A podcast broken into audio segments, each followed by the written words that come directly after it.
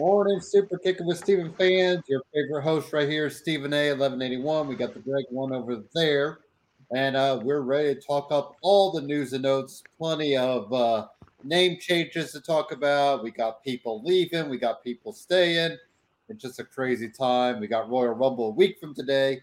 One of my favorite events. Uh, just always surprises, and like we said, I think I feel like this year's Royal Rumble uh, men's side is probably wide open, and uh, probably the women's side as well. So, uh, but Greg, first, let's get to some, you know, little sports talk uh, because I looked at the schedule for the NBA, and we are playing each other tonight. It is ah. in Phoenix. So, uh, I don't know if you saw my Pacers got two good wins uh, this week, back to back over the Lakers and the Warriors. Um, so that's good to see. We were shorthanded I think we had seven people listed out on uh win on against the Warriors. So yeah, that's uh, always a good thing. And most of them were starters. so um, nice. So is out for a little bit of time. Unfortunately, Miles Turner's out. Yeah, it's a but you know, and it could get into that whole do we take for the higher draft pick but then you get into what if that draft pick doesn't pan out? So I don't know. Like I'm all about. I just want to win now. Like I don't. you know, right. we've seen it with the Sixers. Like the Sixers kind of did it, but what if the Sixers won? I mean, I they've made it to conference finals. I think once maybe. I yes, they have Joel Embiid, who's you know generational player, but look at the Ben Simmons situation this you know that still has it. And then you know you've had to sign a lot of free agents too. So, um, but yeah. Anyway, so my Pacers get a couple good wins. How have your Suns looked this week, Greg? I I haven't got to see what they've been doing this week. How they look this week? Uh, the Suns are killing it, man. Even good. with uh, with uh, Ayton being uh, on the shelf a little bit, uh, they're still running through people and okay. still have the number one record in the league uh, top six in offense and defense. So they're doing it on okay. both ends. So they're still killing it. I mean, they've they've put some space between themselves and the Warriors, who've gone on kind of a, a slump lately, mm-hmm. and um, put some space between themselves and the Warriors as far as I think they probably have like a three game yeah. lead as far as the best yeah, no. uh, overall record in the whole yeah. league. So um, yeah, bad time to run into the Suns because they are clicking on all cylinders right now. Even when uh, good guys are end up on the uh, on the bench or on the shelf for whatever reason. So exactly, yeah. And I know the now the Warriors did pick up a good win last night. I think they hit a Steph Curry hit his eighth career buzzer beater, so they picked up a win last night. But um, yeah, so we'll see. Uh, I don't know what the line is. I would assume my Pacers are probably double figure underdogs, which when it's double digit underdogs. So, uh, but we'll tune into that. Uh, early night for me, Greg, nine o'clock tip off. the Warriors oh, wow. game was 10 o'clock. Well, you know, because West Coast, but anyway, like Warriors game was 10. The Lakers game was 10:30. I will say I went 0 for 2 on staying up for either of those games. Even with you know Dynamite running to about 10, I was done after that. So uh, and then Thursday night, I was like, yeah, I'll just check in after after about one or two if I wake up in the morning and see what the score is. But um, good win for my Pacers. And uh, yeah, like I said, the whole tanking, you know, draft pick, uh, I don't know. Like, I get it. We probably need to do it, but I know fans won't stick around for it. So that's what the thing. That's you know, that's tough. So, but yeah. speaking of fans wanting to stick around for something, let's talk it up, Greg. Here's our, let me bring up our little notes here. Let's just get right into it. The old news of the week is Walter is now known as Gunther. Do you want to go first or would you like me to go first? You go first. I, I got a rat waiting, so yeah, Mitchell let it. You, you can lead. And I kind of, I'll probably talk out of both sides of my mouth, Greg, because I feel like I try to get, I probably give too much benefit of the doubt. I get the way I see it, he was on NXT UK. I think they just think NXT UK. They don't even really think about it. So like, we'll just let him be Walter there because he's been there in Europe, and now he's in America. So WWE wants to get a name that they could trademark. And I, now with the whole Nazi thing, like they said, you know, at first they're going to call him Gunther Stark, which is a Nazi or you know Nazi officer back in the day. I'm like, okay, like you should have done some research on that. But it does look like he'll just go as as Gunther, you know, as you know, and you could still chant that, you know, when he comes out, and he even you know said winner is Gunther. Um, as long as they do not mess with the formula of what Walter truly is, and it didn't seem like they did that yet. and I did use the word yet, Greg, because we know if he gets to the main roster, that could happen. If he goes to the main roster, he could just stay down there. And if he stays down there, I feel like he's going to be the same person. He's just going to use the name Gunther. So, like I said, am I? I'm not as upset about it, which is probably, you know, I'm sure uh, to fans' ears not great, but whatever. You know, it's a name. Like as long as he is who he is, like the you know, like they like the old, they are who we thought they are. That's all I really care about. You know, I mean, if you could get the name over as yourself, then that's that's you know that's kind of part of it. Unfortunately, I mean, you think Fandango wanted the name Fandango, Greg? I mean, there's been plenty of names that you know we thought. I mean, you st- I still think back to Brodus Clay and coming out as this Funkasaurus, he got it over. It was a short time, but he's still good. So I feel like Walter will still play up what he is. You know, hopefully Triple H can come back to his baby soon if he wants to come back to his baby. Um, but that's kind of where I'm at. I'm I'm a little different to it. I just I want to make sure that he is who he is. So uh rant away though. All right. I am not indifferent. I hate it, hate it, hate it. Is it goes back to if it ain't broke, don't fix it. And I don't know why they feel the need to change this, especially Walter. Walter has been the face of NXT UK. And I get them changing NXT US to 2.0 and feeling like they need to tweak it and whatever. But it seems like NXT UK is its own entity unto itself under the WWE um, system. Nobody's messed with it. Nobody's gone into the UK um, brand and mess with things, and that's great. That's what I want because NXT UK is still the closest thing to black and gold you're gonna find. Um, and now with Walter coming to America, to steal a phrase, um, this is what I did not want to happen. I've said this before that uh, I do not want Walter on the main roster. And this is exactly why I don't want Walter on the main roster because as soon as he makes his way over and Vince McMahon looks at him and starts messing with things that aren't broken, that's where we're going to have a problem. Yeah. And it's already started. I mean, when we, whenever we hear the name Walter, this is the face that comes to mind. I mean, he is synonymous with the name Walter. And now he comes over and his first week out of the box as a, you know, U.S. resident, they've already gone and changed his name.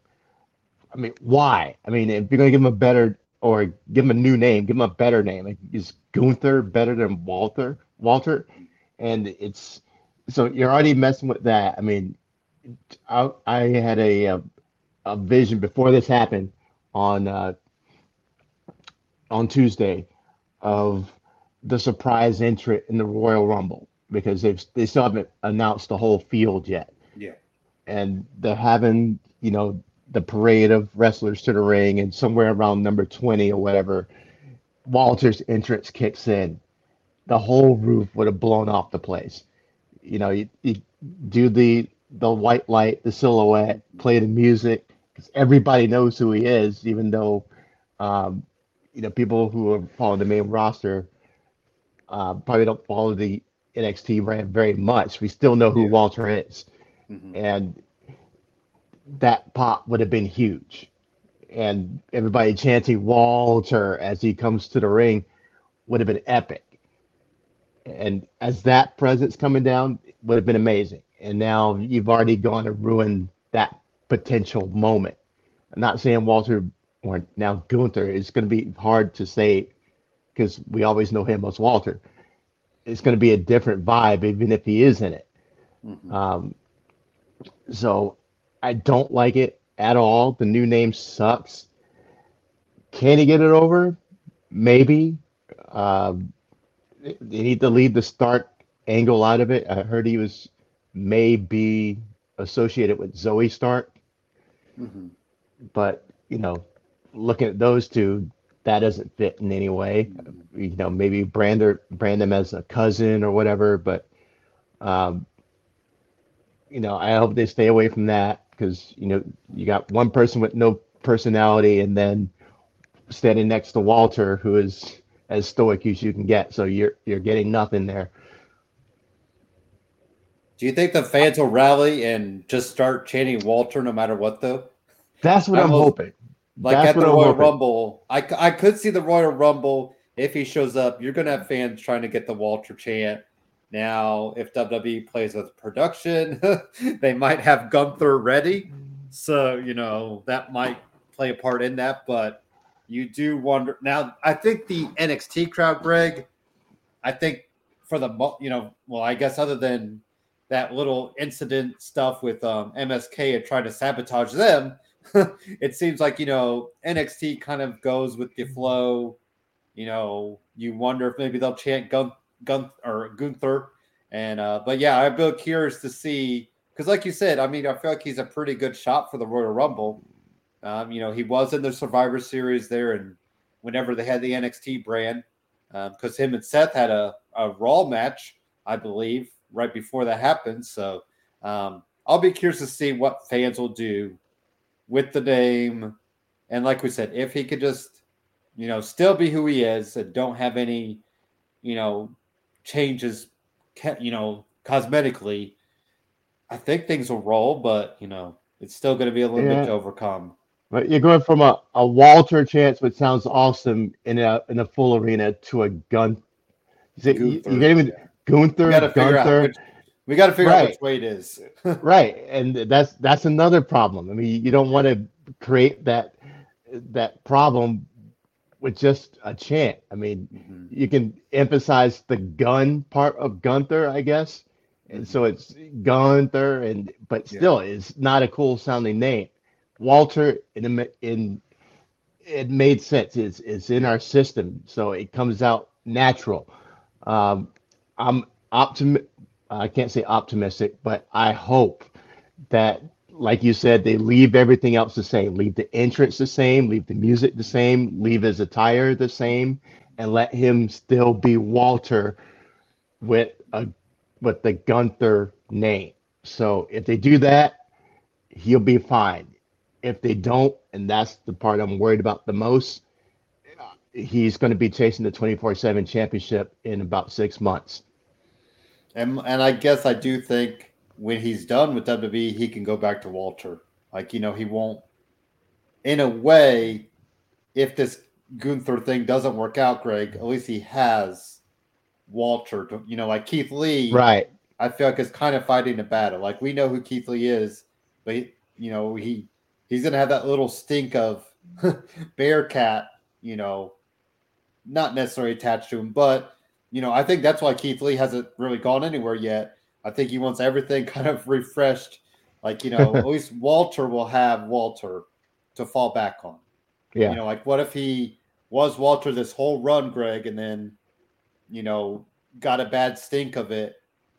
Does that, you know, ruin him or not ruin him necessarily, but have to, he'd have to, you know, kind of recreate himself from there. So, yeah, like I said, I'm talking out both sides of my mouth because why not? I mean, that's what we're paid. We're we're not paid to do. We show up to do. so, that's what we do, right? That's what we do. So how about this though? We got a couple um, news and notes about people staying. Sami Zayn, Greg, has agreed to a contract.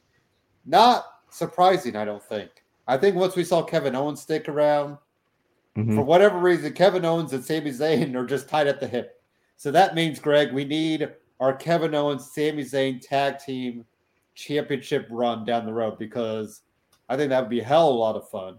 And then Ali, unfortunately, Mustafa, Mustafa Ali, um, the release has not been granted, obviously, and I don't know if it's going to be. So he might just be sitting at home collecting paycheck, you know, maybe setting up for what's next. But it's a it might be a multi-year deal, I'm hearing. And I mean, would any of us want to be stuck at home writing out any job? So I feel a little bit bad for him. I thought they would just kind of move on and give it to him because, you know, if you're not going to use him, you have all this other guys around that you're not using. So, you know, unless they're going to somehow come, like maybe him and Vince are going to have to have a, just a sit down meeting and have some mediator, you know, some third party there to kind of help ease the tension. But um, hmm. yeah, I, I I feel bad for him because he hasn't been on TV since November, I believe it was, and it doesn't sound like he'll be on TV anytime soon.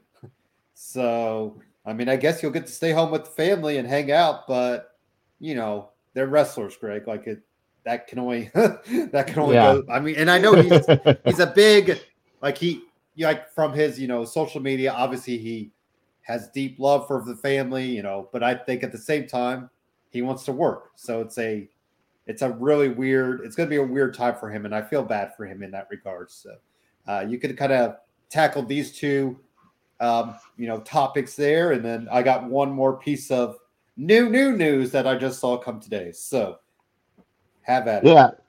Um, Sami Zayn, uh, I'm not surprised by this. Like you said, Kevin Owens signed up that Sami be sure to follow.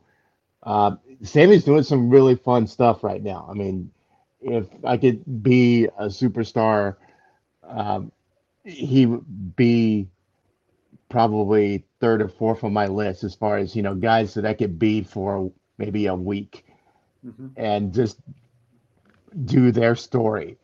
Yeah. Um, Sami is doing some fun, entertaining stuff lately. Um, the Johnny Knoxville stuff is ridiculous, but it's funny. Uh, the whole piece of business that he did with Brock Lesnar was epic. Mm-hmm. Everything they did in the ring together was amazing. Um, the whole conspiracy thing that's been going on for over a year, um, been loving it. So he he gets he's getting good stuff. It's secondary, you know, off the main quest uh, type of stuff, but it's still you know great stuff, and he makes it work. It's not you know it doesn't get the most concentration, the most uh, you know production behind it, but he makes it work, and you can tell he has having fun with it. He he loves what he's doing, and it, it shows when you see a segment. So yep. um, I'm happy for Sami, and you know he's in a, a niche that's comfortable him, kind of like R-Truth. Um, so I love seeing it. Love seeing the Sami dance. I hate they changed his music, um, but you know, Sami's making it work. You know, he's he's cult, he's cultivated a dance to go with his new music, and mm-hmm. um, I'm all about the Sami dance. You know that. So, you know, good for Sami. Uh, as far as Ali, I mean, selfishly, uh, I wouldn't mind being paid to stay home and um, do nothing. But at the same time, you know, if I was a pro football player and I was sitting at home, you know, getting the paycheck, I would not be happy. I would be wanting to get out there and play yeah, with my yeah. with my teammates, with my mm-hmm. partners, and so I get that uh, it's it's nice to you know be able to draw your money without taking those all those bumps and everything, but at the same time, you know, you miss being out there with you know your coworkers. You know, you miss taking those bumps after a while and you know the energy of the crowd and as a performer i could definitely feel that because 'cause I've done everything from theater to singing in a rock band. So uh, that energy you get from the crowd, there's no match to that. So I I get it. Um, as brutal as of a sport that he's in, and yes, it is a sport. Um, it's I'm sure it'd be nice for a little while to be able to stay home and, and still get your salary, but after a while, you're going to be chomping at the bit to get back out there and be in the mix and get that energy, and get that vibe with the fans. And when it's taken away from you, it must be one of the worst things ever. So uh, I feel for Ali, you know, and there's not much recourse for him if they've said, you, you know, we're not giving you a release. I mean, you can act out against the system or, you know, do the Jeff Hardy thing and just exit in the middle of a match and, you know, get cut. But, you know, are they going to sue you after that? So, um, you know, they have it for Jeff, but that was kind of a weird thing. So, Yeah, I I was just saying he doesn't that. seem like the type would do that. You know, he's uh you just you know, like you said, and he has a bigger message. That's what was his whole thing. Like, you know, he wants to prove, you know, beyond wrestling what he is. So it just kind of stinks to see that. But um, and then one other note, real quick. So Lio Rush, Greg, on February 14th, 2022, my contract with will expire with AEW and I will become a free agent. So kind of maybe a little Hmm. surprising there because we had the whole you know we haven't seen him with Dante Martin, so that probably explains why. Um, I think he's going to just do independent stuff. I maybe Impact Wrestling if he wants a kind of a you know a a steady contract, Greg. But I feel like him might just be the type. He's kind of doing the rap thing as well. I know he talks about you know dropping albums and all this. So, I mean, is there any chance WWE sniffs back at him, or do you think he wants to go down that road again? No, I don't think so. Um, Mhm. you know, he hasn't set the world on fire since he left WWE. Um, I, he's done some, you know, fun stuff. The, his little run with Dante was cool. Um, I watched the uh, GCW show that uh, was the the main event was uh, Moxley against Nick Gage, and he was on that card. Um, Okay. and he looked like he was having a lot of fun, um, you know, in the mix there. Uh, they had a big, kind of like a uh, six man, seven man, like uh, X division type match. Yeah. Um, with weapons and things like that. But uh, it looked like they were having a good time, and so I could see him doing something like that, and just enjoying being an indie and you know booking himself wherever he wants to do to go and not confining himself to one uh, company for a while. So um, you know his name's still out there. People know who he is, and you know they still pop for him when he comes out. So uh, if I was him, I would take some time just to do your own thing before getting back into the like real corporate structure of a major company. So um, and GCW, they're becoming that little, uh, you know, almost like ECW of the early '90s or late '90s, 2000.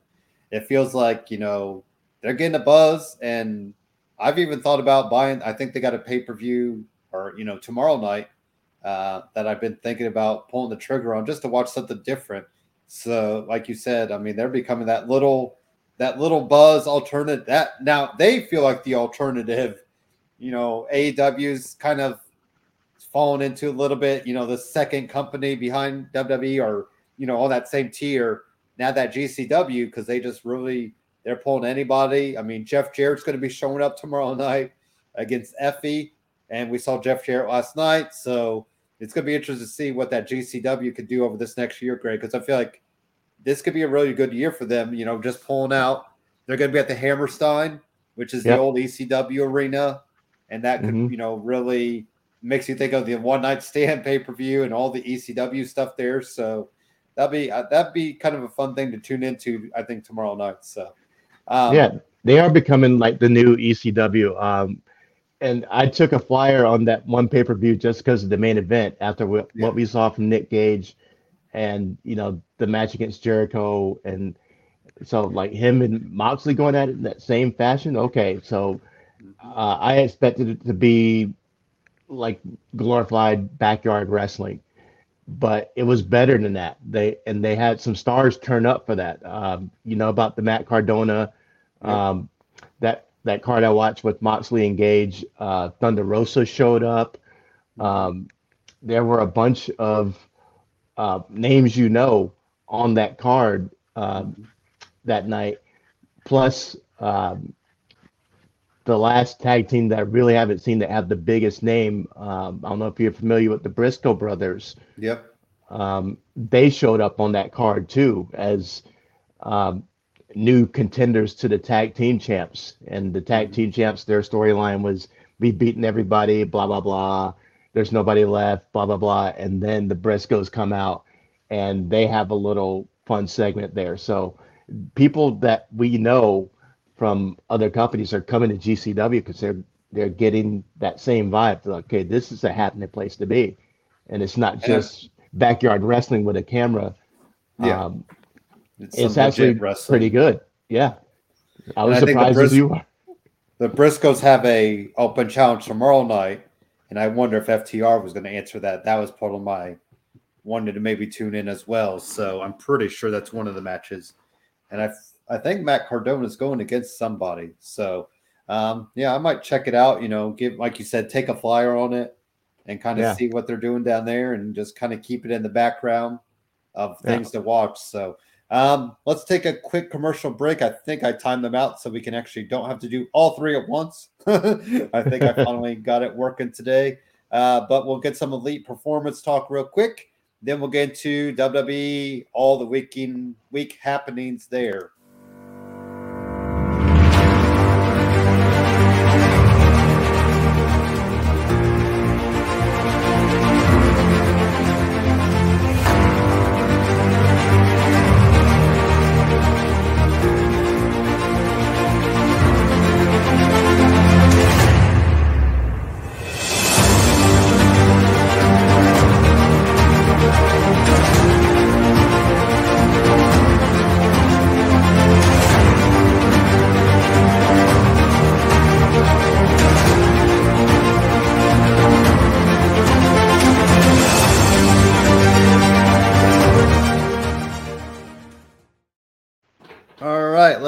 Right into Raw from Monday night. So, Greg, we kind of started the night with Doudrop and Raw Women's Champion Becky Lynch defeating Liv Morgan and Bianca Belair. We have the, you know, Doudrop and Becky going for the Royal Rumble. I thought, Greg, maybe Liv and Bianca might get the win here and maybe find themselves in the match for Royal Rumble, but I'm kind of glad we're sticking to Becky and Doudrop to really give Doudrop that chance to kind of show what she can do in a one on one you know, championship match. And, you know, I feel like that that might open the night of Royal Rumble or kind of be in the middle of the night, but hopefully it gets, you know, 10 to 12 minutes of time. And, you know, we'll see if Becky could deliver the manhandle slam. But a uh, good win for Doudrop. And, you know, Doudrop did pick up the win in this match because uh, obviously she's not beating Becky. But I'm still glad she'll get the one on one match. Uh, is that kind of where you were headed to, Greg, or what do you think about the opening tag team match there? Yeah, I agree. Um, I like that they they're keeping Doudrop strong and letting her pick up these pinfalls. It makes her look better. Her standing, you know, as a one-on-one competitor against Becky makes her look better, uh, look stronger, and break away from the formula of doing uh, multi-person uh, championship matches, which they've really been, you know, overkilling lately. So um, I'm all down with just keeping it the way it is. Becky against Doudrop, and you know, having a strong match, just the two of them. Yep. Uh, Kevin Owens defeated uh, United States champion Damian Priest. I don't think this is hurting Damian Priest. Actually, Greg, I'm kind of maybe I will. I would like to see Kevin Owens get that U.S. title back, and then let Damian Priest move up you know, in a way. So Damian Priest kind of moves on um, down the road. And then maybe Kevin Owens can kind of bring back that open challenge feel because, you know, we really mm-hmm. haven't seen that in a while. Even as a heel, I think he could do it, you know, especially maybe him and Seth. Maybe one week Seth tries to answer it or something like that. So I kind of would mm-hmm. love to see Owens take the title off of Damian Priest, and then you know, and we haven't seen. I mean, Owens. I when's the last time he won a title? I feel like it's been yeah. a while. He's due for some gold, you know, especially with the re-signing. You know, it could be a nice little like, you know, uh, hey, thanks, you know, thanks for sticking around. But uh, I I'm kind of in these. I love Damian Priest as well, Greg, but I think Damian Priest needs to also move on from the U.S. title. Uh, you know, maybe find himself in the Money in the Bank match and put a good run there, and then kind of keep moving up that ladder. So I wouldn't think it'd be a bad thing if he lost it because I think in in the long term picture you could move him up. So, uh, what did you think about Kevin Owens and Damian Priest's match, and uh, where do you see Kevin Owens kind of going, Greg? I, I agree with you. KO is overdue to have a title. Um, he's been doing excellent work with everybody. Um, Lashley to Roman Reigns, the stuff he's doing with Seth, um, everything he's been doing has been great. So you know, and they just re-signed, you know, here's your reward kind of thing, and uh, you know, let him take the ball and run. Priest loses nothing by losing this match. He's one of those contenders matches, and you know, now he shows himself as a legit contender. Um, you know, nothing wrong with him, you know, taking an L here and there. Uh, it adds depth to your character. Uh, I do wish they'd go away from the whole you know, Damian side and Priest side and really taking the name too literally. Um, I like the name before they started differentiating. This is the evil side and this is the good side. Yeah. Uh, it was kind of unnecessary. They could have just left it as it was. It was okay, or it was fine as it was. Um, so I do think they, think they need to pull away from that a little bit. Um, you know, the crazy eyes and signaling he's going to the bad place. Um, a little, little too much. Uh, let him do his thing naturally. Um, yeah. So, um, but yeah, you can still put him on a upward trajectory by putting him big, bigger matches. You know, your Royal Rumbles, stuff like that, and let him have a strong showing. And you know, even if he loses, he's still in that upper mid card um, yep. area. Yeah. Yeah, like I I am surprised that they you know they changed up the music and unless you know unless it's just one of those like oh we'll just see if this will work and you know now you just now you're kind of stuck with it because you can't really go back to you know uh, Archer of Infamy. So now you're now you're kind of moving ahead with this. So um, obviously RK Bro crashed the whole um, Alpha Academy graduation ceremony. Greg, next week we're going to get in Alpha Academy Challenge, Academic Challenge. Which shenanigans will happen? Um, anything to add to that? Yeah, it's going to end with some tables being broken. I think. you think um, we're head maybe like a table match down the road? I mean, I'd be fine with you know some sort of gimmicky. I kind of miss the days of gimmicky tag matches. I mean, you know, I feel like that's another thing we haven't seen. In, you know, a good ladder match for the titles or tag team or chairs match, you know, TLC style match. So, um, yeah. And, and Riddle said what I was thinking as soon as he came up with the whole academic challenge, you know, like kind of Billy Madison. Mm-hmm. And that's exactly what he said. I was like, uh huh. Um, and the, the look on Otis's face was great. His facials were great when he was talking about doing the academic challenge. And Otis like, uh, uh, really? Like he's not ready. Yeah. Yeah. Given the side eye, like, you, you don't mean that, right? And, um, so you got uh, figured the two brains on each side, and then the two uh, not brains as their partners, and who's going to. So it'd be a, a cool comedy segment, but I think it's going to end with some tables being broken. Well, Greg, your boy, Finn Balor. Uh, I think uh, I think we got our gatekeeper now. Yep, I think we found our because yeah, uh, Austin Theory defeated him, which I understand, you know, because it's Austin Theory.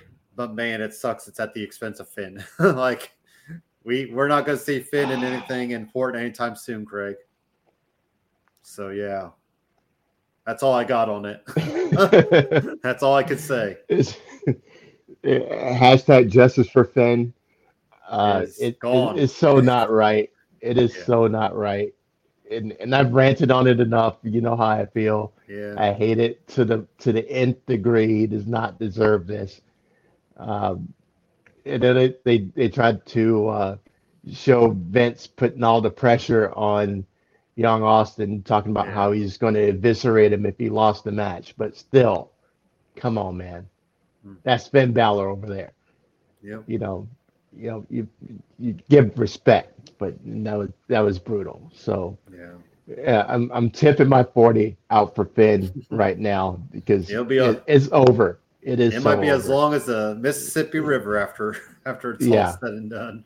He'll go out to the When I finish with this forty, I'm going back to the liquor store. I'm getting more forties. I'm tipping them all out too. You're just just gonna get a keg and just let it empty. But yeah, I just I can't. Yeah, I love me some Finn. So it just uh, it just sucks because there's you know that this is when we need like Jobber City. Like would it hurt you know Austin Theory to run through some jobbers first and then you know Right.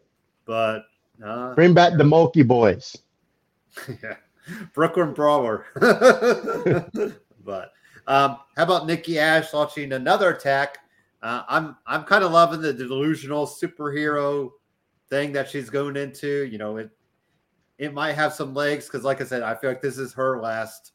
You know, if this doesn't get her to where she needs to be, Greg, it's kind of like okay, she's going to be in Finn Balor territory. She's going to eat L after L. So, um, you know, another attack there. I I have a feeling Rhea's going to get the upper hand in the end of it, but um, we'll kind of see where it goes, you know, as it unfolds. So, um, any thoughts on that segment, Greg? Yeah. Did you? And if you haven't, you should. Have you seen the movie Brightburn? No, I have not. I, I haven't heard of that.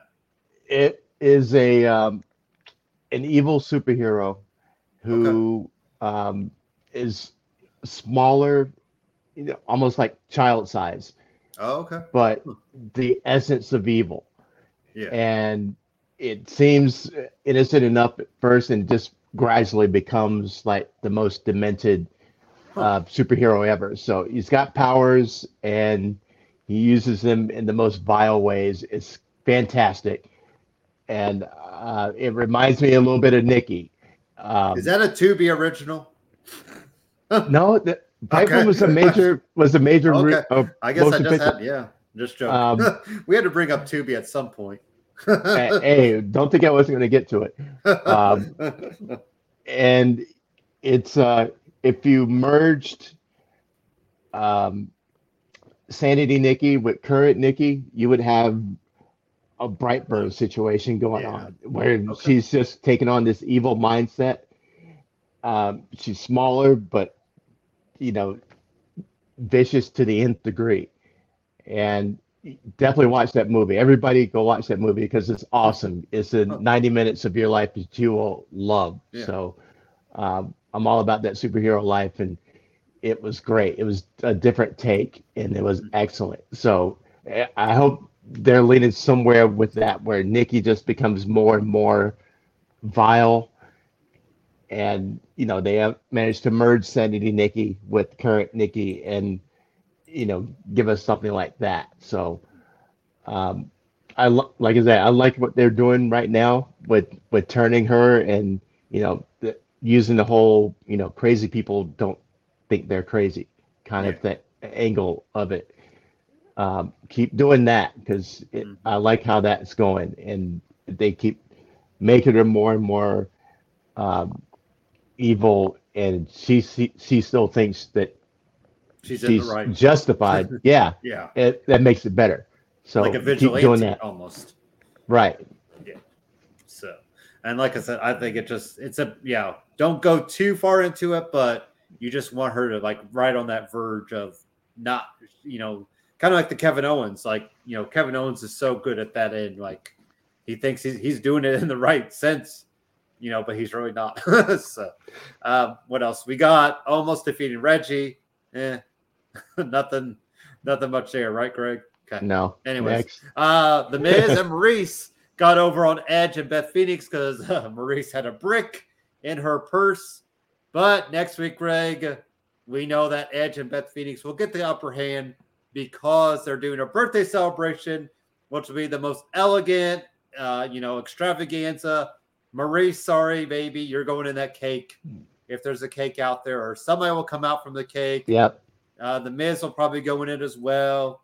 Um, you know, but uh, so we will get a couple shenanigan segments, Greg. But I can't, you know, I still want to. I'm still looking forward to seeing how this match is going to play out because I feel like Maryse is going to come out on the upper hand because she's she's kind of like the weak link, but then she'll be the one that somehow finagles her way into a win. So, um, any thoughts, Greg, on this week's segment or next week's upcoming segment? Yeah, it's them trying to one up each other is kind of taken away from the seriousness of the match. Yeah. So hopefully they can turn it back up once we actually get to the Rumble. But now it's just becoming a little ridiculous.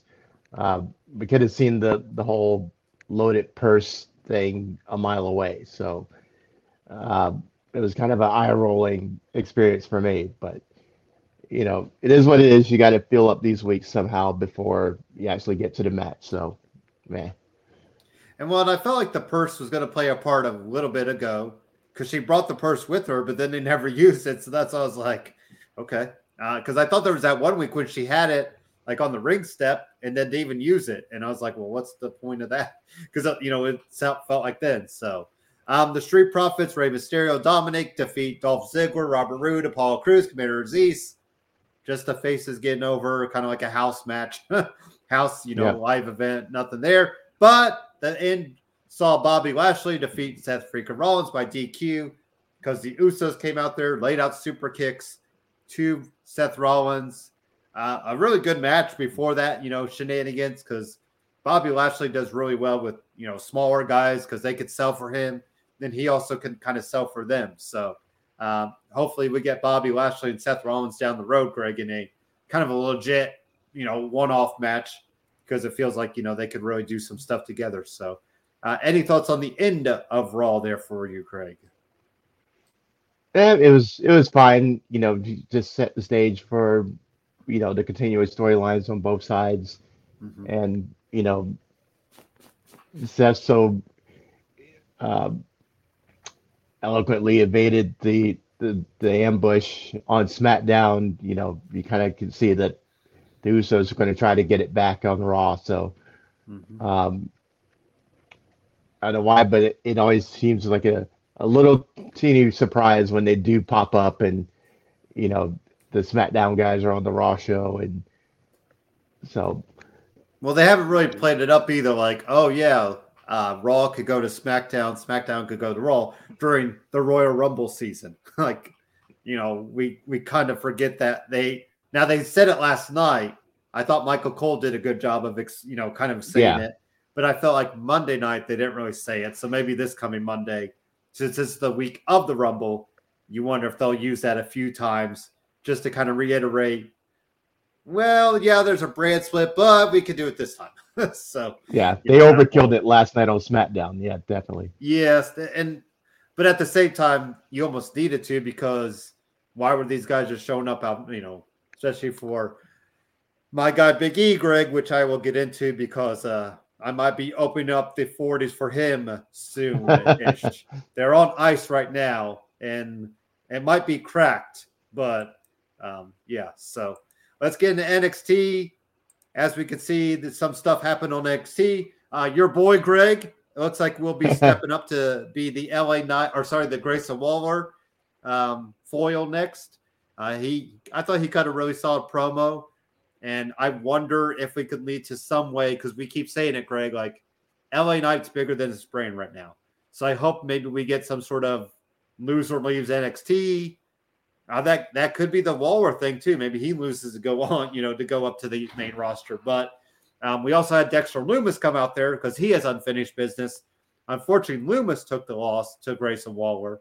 Um, but I'm kind of hoping LA Knight and Grayson Waller do some sort of, you know, stipulation match that kind of gets LA Knight to the main roster, Greg. Absolutely. Or as I should say, yeah, let's yeah. do that. Let's get him up there. Um, I love was that an impact segment. thing? I'm guessing because he kept using it. Oh yeah, that was definitely yeah. the whole shtick is okay. coming out now. You know, the yeah was definitely Um, the is the biggest catchphrase, and the it's not an insult; it's the fact of life. That was Yeah. the from the uh, the, the the little talk show that he did. And he had the little dummy button, and every time he hit the button, he goes, "Dummy, yeah." Okay. and it was fantastic. Um, and now he's got somebody to call a dummy with uh, Grayson Waller, and I'm loving it now because he's pulling out all the whole shtick now from uh, Impact, and the catchphrases are coming out. You know how long I've been waiting for it, and now it's coming. So maybe now they're letting him do the whole thing because he's this close to getting on the main roster. Um, and now he's a top guy because of you know the whole thing with Grayson Waller and them putting him in as the number one heel in the company, Yep. um, and this puts them both pretty much on top. So um, I'm with you on as far as wanting that whole loser leaves uh, angle and getting Knight to the main roster in any way that necessary because he needs to be there. But uh, you know, losing all your your veteran presence does suck because you know us being NXT lifers, you know, I hate to see it going the way it's going, but um, you know, he, LA Knight doesn't belong down there, but Yeah. he- you know, the guy can put over put him over some more, and you know, then come up. So uh, I'm all for it. The, the going old school and pulling out the whole restraining order. Yeah. Um, you know, that's that's real old stuff right there. But um, you know, going with that to you know make Waller more heelish. Um, so I like it going back into the vault and pulling that stupid thing out. So I'm I'm good with it. And um, anything that keeps uh, LA Knight in the ring, cutting promos, I'm all for it. So let's keep doing that. And then we also had a we'll kind of combine the Dusty Rhodes matches together, Greg. So we had the Creed brothers defeat Josh Briggs and Brooks Jensen. Not a surprise there. I think the Creed brothers are on a collision course to those finals. But Legado del Fantasma eats an L, Greg, uh, to the upstart team of Malik and Edris. And that's probably an upset. I really wanted Legado to finally have something, especially if you're not calling them up yet you know, because we can use tag teams on the main roster. So maybe that's why they ate the L. But uh, a big surprise there. I thought, you know, I thought Legado at least pick up a win here, and you know, possibly make it to the finals. But we we will not see that happen. But like I said, Creed Brothers not a big surprise with them. You had the little segment with Josh Briggs and Brooks Jensen, possibly hanging out with um, Kacy and Kayden, and then Wendy Choo. I don't know how the hell she got on top of that locker but she was there napping as well, sipping on her tea uh, or whatever she's sipping on. So, um, hey, if I could show up to work, Greg, in a pair of pajamas and just you know look cozy, I, I, I I'm not going to turn that down. So, Right. um, what about the Dusty Rhodes Classic though matches here, Greg? That we, uh, like I said, kind of throwing them together, but uh, makes kind of sense to do that. Yeah. Um, I saw you were you y'all called your shot with uh, Legado taking the whole thing down. I was like, oh, I don't think they're going to get out of the first round. So Yeah. I kind of saw the, the upset coming. Um, it seems like they've given some uh, plenty of camera time to Enofe and and Blade. Mhm. Um, I haven't looked at the brackets, but I can see them ending up in the final match uh, to determine the winners. Uh, but I think the Creed brothers are actually going to win the whole cup. Um, so, you know, the matches were good. As, as far as as good as I can expect out of 2.0, Yeah. it's still kind of, yeah. But, um, you know, they serve their purpose. Um, as long as the MSK doesn't win, I'm fine. Um, but uh, yeah, give me the creeds, and uh, I don't know what they're doing with the whole hookup situation with Brooks and Jensen and um, Kacy and Kayden. That doesn't look right. The segments Well, because they're making the one guy look just dumb, like, oh, you know, I like you, but I don't like, like, okay. Right. It's just We don't need retarded. any more. Um, We're, we've kind of moved on. I've kind of moved on from romance angles after Indi Yeah. and Dexter. Like that's that was the big one. That we don't need anything right now. But unfortunately, it looks like they're going that route with that. So uh, Dante Chen and Guru Raj ended in no contest because Duke Hudson came back. Uh, it looks like he'll might. You know, you talk about top heels, Greg. He'll probably be positioned as one of those you know, second or third rate guy to kind of, you know, obviously Grayson Waller right now is, you know, positioned high above everybody. But I feel like they're really going to make Duke Hudson and, you know, kind of going to the next segment, Tony D'Angelo. I feel like they're really building him up, you know, especially calling out Carmelo Hayes. So uh, a couple things there if you want to tackle those real quick and uh, let me know your thoughts on Duke Hudson coming back and then Tony D'Angelo and the whole, you know, segment with Carmelo Hayes. Yeah, um, we haven't seen Duke in a while. I guess he needs time to, uh, you know, Let let, that hair hair, grow out, grow even. Yep. Um, I like Duke Hudson. You know, his his uh, his mic work, his you know ring work seems a little more advanced than most of the other uh, newbies on 2.0, um, and you know he gives you a good match. So I'm just happy to see him back. You know, he's just as heelish as he was before. Um, you know, thinks he's the best thing in the room. So you know, keep keep doing that, Duke. I like it. Um, and then Tony D'Angelo, you know, I've, I've ranted about the stock characters and how corny they are, but he seemed to be making it work. And you can tell with the audience response to him, um, they're liking what he's doing and, uh, you know, responding to what he's saying. And I see a lot of this Um, in the in the fans now. Right. The, the forget about it. Yeah. Yeah. Um, so, you know, people are getting into it. Um, so, you know, I'll keep going with it because it, it seems like he's found an air of legitimacy to give to it. Um, he's really playing it, you know, and living it. And, you know, when you get the character you're given, you can give it that much more life. And I can tell that he gets it. Um, so I don't know if he gets home, gets home from the PC and immediately starts putting on Sopranos or whatever he's doing. It's working. Um, so you know the guy comes over huge and people are down with it. And calling out Carmelo, you know, seems like it's putting up heel versus heel, but I think uh, the fans are turning him into a face.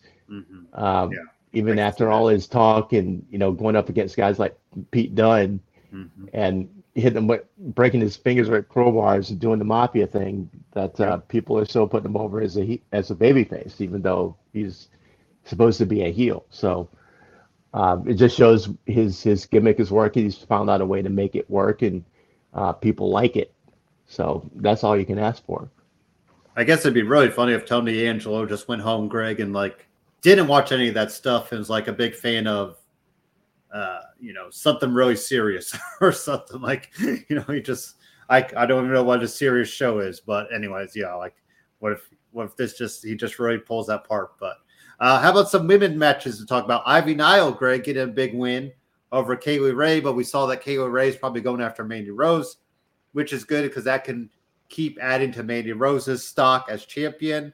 And then Dakota Kai, Greg, just get her to the main roster. she does not need to be talk about you know people that do not need to be down there. Uh, Dakota, I hope she's a surprise entrance in the Royal Rumble, and then gets the main call, you know, roster call because right now, yeah, I just feel like she's just kind of down there for no reason. So, but congrats to Ivy Nile. Maybe, um, maybe Diamond Mine isn't as dead as I thought, especially when you consider Walter Imperium and Roderick Strong and all that happening, Greg. So, um, yeah. What about Ivy? What about some of the women's stuff though? Ivy Nile picking up a win. Yeah, um, I like it. You know, getting her over against you know somebody established like that. Um, she, I like her look, and um, everything she does fits. Um, you know, she's not doing moonsaults and you know pretty moves. You know, she's doing things that would make sense for a girl her size and it looks powerful, looks strong, and you know that makes her more believable. So um, Mhm. definitely down with it. Um, she's a stick with that, and then you know using the more established um, ladies in the ring with her is only going to you know add to what she's doing. So Oh, uh, I hope they continue doing what um, they're doing now to you know get her over because her presentation is 100% different compared to everybody else in the women's division. So um, I want them to continue doing and that. at some point, you could probably build her as an underdog with that size, and you know Mhm. maybe not you know having to kind of fight against bigger opponents and you know like Rey Mysterio style and just overcoming that. So. Uh, Yeah. I, I think there's some good things happening for her. What about uh, Dakota Kai, Greg? Are you in my camp of she needs to be up on the main roster, or should she be down there, kind of helping the women down there? No, get her out of it. Get her out of there. Um, get her on the main roster. She could be so much more effective. Um, I see her being like a Bayley. Yeah, um, because when she's a heel and allowed to do, um, you know, portray it the way she likes it, she's awesome. Mhm. Um, so let her do that, and there's there's plenty of you know fresh matchups up there. And everything she's, you know, everything now is is dead in NXT, and she needs that that reboot you know, let her tweak her character a little bit, and she'll be she'll be killing it as soon as she gets up there. And then Walter, I mean, Gunther defeated Roderick Strong uh, in a really impressive match. I think both of them are going to be feeling those chops uh, for a Yeah. couple more days. And but obviously, Greg, well, and we thought maybe Roderick Strong was done. Uh, maybe he's got a few more months left or a couple more months, probably to maybe finish up this stuff in the Imperium.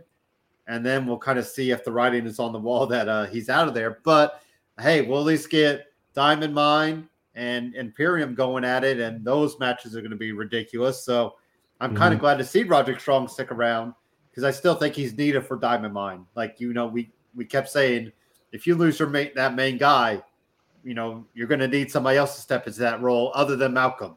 You know, Malcolm Yeah. Bivens can talk it up, but he's not a wrestler. At least I don't think so. he's never shown us anything to be a wrestler. So um, yeah, we're gonna need we're gonna need Roderick Strong down there for a little bit longer to kind of make sure that Diamond Mine is in the right spot.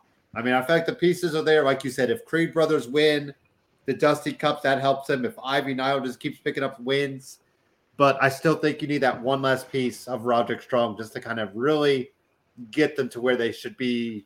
You know what? By WrestleMania season ish. You know, by that next takeover. So, uh, but I'm all for Walter and Ro- Roderick going at it again and chopping the hell out of each other. Yeah, that was a banger of a match. I enjoyed that a lot.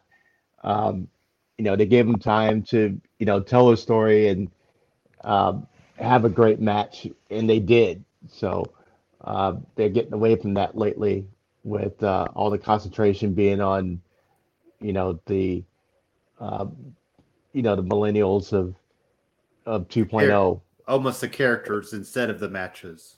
Exactly and Yeah. you know this shows what happens when you put you know two veterans in there Mhm. and let them do it the old way Yeah. and you know you get a match like this so um, they need to do a better job of mixing it up but uh, how can they do that if they've taken all the veteran characters and either releasing them or you know sending them home for no reason uh, let them walk into another company and um, not cultivating the young guys that are down there so Yeah. it's the whole um, you know it wasn't broke and now you're you're fixing it and you're over fixing it um, which is going to make it operate worse Yeah. so uh, it's a shame because we're going to be uh, deprived of more matches like this um, maybe not in the short term because hopefully we get some diamond mine versus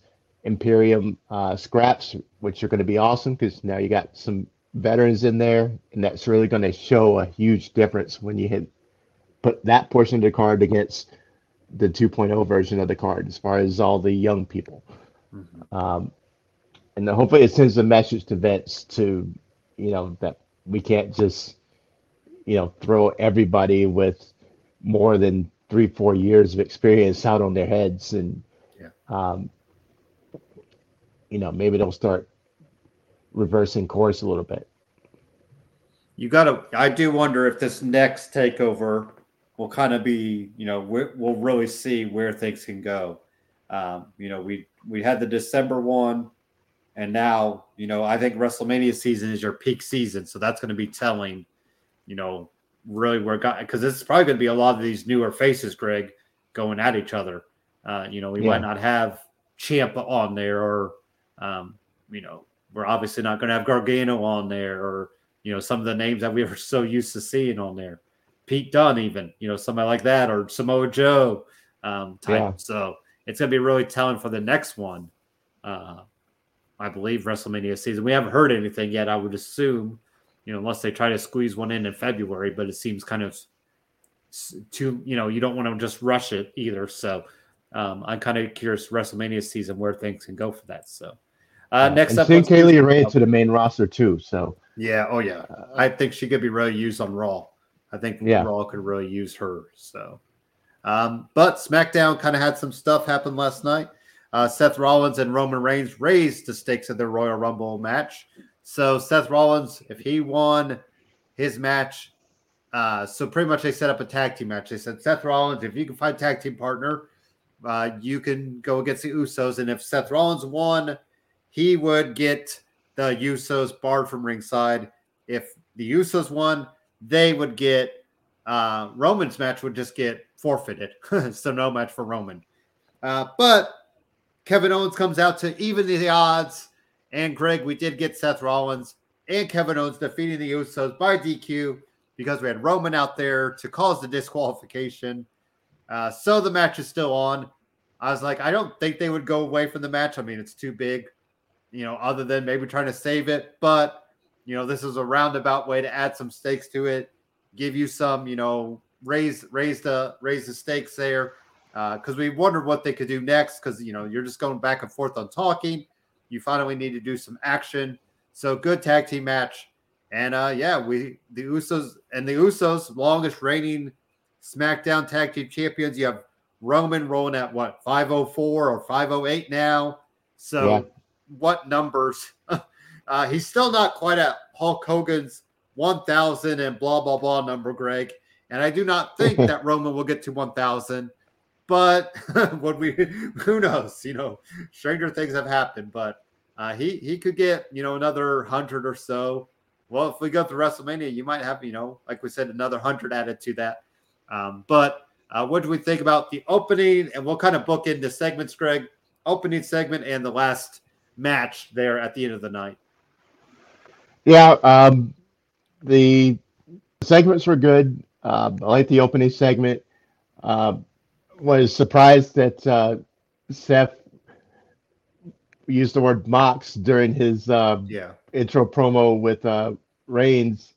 I was like, "Wow, okay, they let that and get through." Brought it up too a couple times. Yeah. Um, so that was a little surprising Mhm. that uh, maybe that that forbidden door is That was that might not have been in the bit. promo card. Maybe they just snuck it in there anyway. right? Well, at this point, you know, is Seth Rollins. What are you going to do? Fire him? You know, in the middle of uh, the biggest program on the show. Mhm. So, you know, maybe he's got that type of latitude now. Um, it- regardless, I liked it that uh, you know they, they hit you with that. And, Yep. you know, it, it definitely popped me when I heard it. Um, the the outcome was, you know, you figure that there's no way that they're going to uh, not let this match happen. So the outcome was going to be a formality. It's just how was it? How are they going to come to it? So um, the way it ended was kind of what if it, either they're going to beat him clean or there's going to be some interference and Roman's going to show up at the end. Um, and that's what happened. He comes in and interferes before the, the Usos have a chance to lose um, or, or about to lose. Mhm. And um, besides, this is a chance now to get my sneak attack in and uh, I'll see you at the Rumble. So, you know, it is what it is. Just advances the storyline, and on we go. Yeah. Um, well, Kofi Kingston defeated Madcap Moss, looking like a real Gunther character. Uh, I felt like he belonged in Willy Wonka or something like that with the outfit that Madcap Moss had on last night. But Greg, the big news is Big E was out with Kofi in this mess, and I believe they're doing a tag team match next week. So damn you, Xavier Woods, for getting hurt. Damn you for having a broken whatever you have for four to six weeks, because that means Big E had to get in this mess, and that just solidifies it, Greg. Uh, Big E is not winning the Royal Rumble, and Big E's time at the top has ended. And uh, yeah, I don't know where Big E goes from. Hopefully, he has a good run in the Rumble, but I'm not foreseeing it now. Um, yeah, but we will see.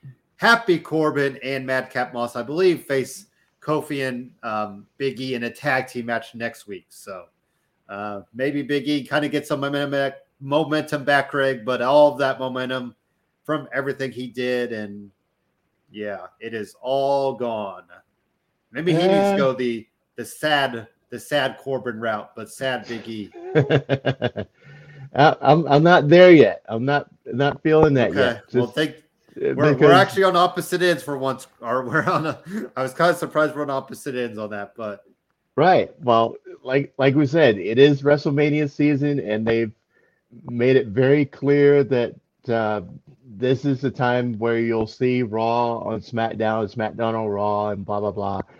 And yeah. you know, we saw multiple uh, uh, multiple examples of that uh, last night with Kevin Owens coming with Seth, with uh, Big E popping up. Um, this is the way you kind of write off him showing up and uh, joining with Kofi uh, just for the moment because of the time of the season. It's WrestleMania season, Rumble season, blah, blah, blah. And this is how you can bring him into the mix without um, pulling the 40 out of the fridge yet. It's not time. Um, yeah, he can still have a strong cap and Baron.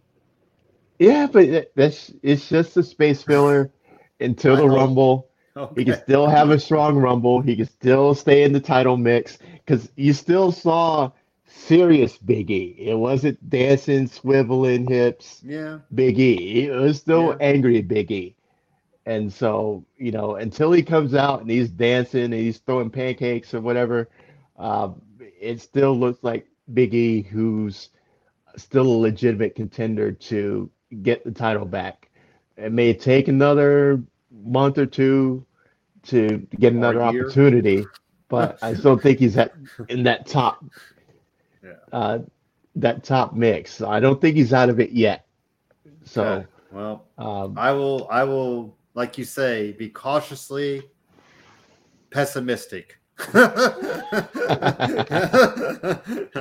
Normally it's optimistic, but yeah, I don't. I just I saw Biggie out there, Greg, and my head just kind of went down like, uh, not this, because I, I normally am all I love New Day. You know, I want Biggie, Kofi, and uh, Xavier right off in the sunset together because obviously they're going to get in the Hall of Fame together, and right. that speech will be ridiculous. Um, oh but, man! I'm, I'm sure that's you know they'll make it serious and not serious. So I'm sure it'll be fun. But yeah, I just saw him. I'm like, uh anyway. it'll be epic for sure. All right, Aliyah but, defeated uh, Aliyah defeated Natalya, but Xia Li came back up, Greg, with her little um, super power graphics. You know, kind of oh, going God. on the ring uh, as the protector. So I'm guessing we'll get Natalya and Xia Li. Hopefully, Xia Li you know, puts, you know, gets a good win there. But um, Aliyah picking up a couple wins, that's kind of good for her, you know, after not showing up and all this. And, you know, we still got the Toni Storm stuff just sitting there in limbo doing nothing, Greg. But uh, uh Natalya and Xia Li, are we are we on board for that? Uh, it'll be a fun match. You know, even she can um, outlive the whole you know, them trying to make her into Raiden from Mortal Kombat. Uh, the whole the whole graphics and they're being made of electricity is kind of cringeworthy.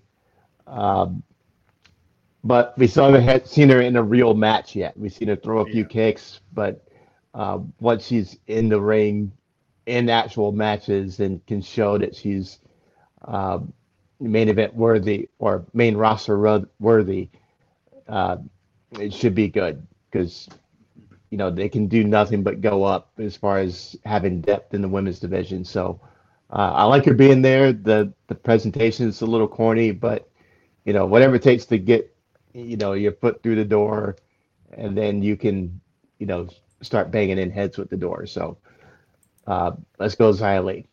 That's yeah. I was trying to think of what should remind. Yeah, Mortal Kombat would be the biggest kind of reminder that I noticed. Yeah, that's a good Raiden. That's why I was like trying to think of what she reminded me of, and um, yeah, haven't played a good Mortal Kombat game in years, but uh, I think I had Mortal Kombat 10. Now that I'm going off, but anyways, so uh, Viking. I didn't want to talk about the Viking Raiders de- defeating Los Lotharios. Great. That's probably why I went to Mortal Kombat mode. But anyways, they won. But let's get into the SmackDown stuff or the women's championship scene. So we had Charlotte defeat Naomi because Sonya Deville involved herself as a referee. I was kind of hoping Naomi would just take out Sonia because technically she didn't have on the jacket.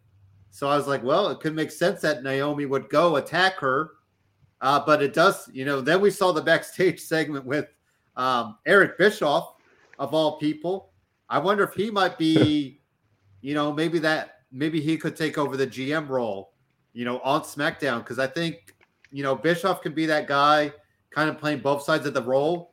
You know, we can either see him go really heel or go face. You know, kind of, you know, maybe helping people, you know, get over. Um, Mhm. it's a good way to write off Sonya in that role, Greg, and then you have a person waiting in the wings to do it. So, uh, do we finally see though the one-on-one match? Are we going to wait till Royal Rumble for that? Or I or still- just, you know, go ahead. I sorry. still think it's going to happen at the Rumble because that seems like to be the perfect place to pay it off. yeah. Um, and like Sonya's like- job on the line, right? Right. So this way, um, you can introduce a match, have it in with some type of fluky finish, and then, you know, have the big match at uh, the Rumble. So I think that's where it's going. But this is a good mo- moment to introduce a new player into the game with uh, Bischoff, and you know, a power shift, and um, finally take you know Sonya's power away and all that that whole storyline with her and Naomi comes to an end you know at the Rumble. It needs to happen on a big stage. So Yeah. this is the setup, and then the Rumble's going to be uh, the finish. Or even if we have Bischoff and Adam Pearce as heads of both brands, and maybe Bischoff doesn't need to be Mhm. on as much, uh, that could be something because it is it, it was telling that he was on. You know, you think maybe they're trying to work something, maybe try to see how much he wants to do. I don't think, and that's the thing too. I guess full time. I, I doubt if he wants to do a full time schedule. So maybe he could just be like a, uh, I'll show up when I need to, like Jack Tunney style, where you know back in the day, Jack Tunney would just show up in that little office segment and uh, announce a match if he needed to. But um, yeah, uh, Johnny Knoxville hit Sami Zayn with a cattle prod. Yes, this really happened. I don't think it was a real cattle prod, but uh, whatever. Sami Zayn, Greg, though, like you said, just played up this part. But Sami Zayn will eliminate Johnny Knoxville in the Royal Rumble. Correct? Yeah, it's Sami or uh, Johnny's getting all the eliminations before the Rumble, and now Yeah. uh, Sami will get his his revenge in the Even if Sami so. gets a, it, uh, eliminated right after, he'll still have the one up on Knoxville. yeah. So- and Knoxville or will be able to pull him out of the of the ring from outside after he gets eliminated. So Yeah. Yeah, we'll see. Um, are you going to see Jackass Forever when it comes out, Greg? hell no. No. I have better things to do it by day. kind of wanted to. Well, I kind of trim my I'm toenails. I'm debating. cut your finger or cut your fingernails with paper cuts. exactly. Uh, I've never watched a single jackass, and I'm not starting now. Oh, well, they're so good. But anyways, Sheamus defeated Ricochet, Greg. That's and Ridge Holland back. No, um, no protective gear for Ridge. So did they want him to break his nose? I guess they just like, eh, let's see what happens. Maybe he'll break it again. Because I thought it was tell well, it's the nose is fine, um, but I thought it was telling that they didn't try to play up some sort of protective gear. You know, even though we've kind of done with Carmella, we've done it with Sheamus, so maybe they thought it was overkill. Maybe the maybe WWE finally thought something was overkill for once, break and decided not to go that route. But I was very surprised that Ridge did not show up with any sort of mask whatsoever, you know, as far as that goes. So Yeah, especially as they said they that his nose was smashed into pieces, and you know he looks perfectly fine. And they said it's only been what 20 days since then, and Must have a hard nose. Wore yeah, Sheamus wore his for how many months? So, uh, by the way, uh, tipping all the 40s in all the convenience Oh, stores out for Ricochet. My Oh, dude, Ricochet. yeah. Oh my I was God. like, shoot, I told you I've been off Ricochet's train for ever since Drew McIntyre called him out. I felt bad for the dude. I was like, yeah. At least they stopped Uh. saying from uh, uh what was he's from Padu is it Paducah, Kentucky? And I was like, dude, we might need to give you like a, a fake city, like say from Louisville. or you know, I, I'm all for people being from real cities, but sometimes you need to just you might need to Yeah. say something else. Parts unknown for Parts unknown Kentucky. Yeah. so uh, I was kind of Yeah. surprised Cesaro didn't show up either because I thought Cesaro might, you know, even the odds there, but we might get that in another week. Or if we just go on my route of Cesaro needs to be with Sheamus again, that would be fine too. So yeah. uh well that was SmackDown. Oh, we did I did kind of mention uh in passing that Jeff Jarrett showed up, Greg, which was kind of surprising. All dressed up too. Like, you know, like I was like, oh, well, he's not really doing anything. Uh I mean, does do you think we see him on TV much more, or is this maybe WrestleMania seasons? He's just gonna show up here and there. Or uh any thoughts on why he he had nothing else to do? like just like, yeah, hey, he's just making the rounds. I mean, he he was on a GCW card Yep. uh, recently. I think he was on Impact recently. So just give Um, him AEW. He could do the full Right. trifecta. He's just working the circuit, man. He's trying to get these dollars anywhere he can. Yeah, that's So- probably more what it is. Next thing we'll Yeah. see him in uh car shield commercials. Exactly. I mean, So- asking Rick Booth how he spells his name. I mean, come on, man. yeah. That's what I said. Uh, like I'm like, uh all right. Well, that was SmackDown. Uh that's kind of our WWE talk. Let's take a quick commercial break, get into some AEW stuff.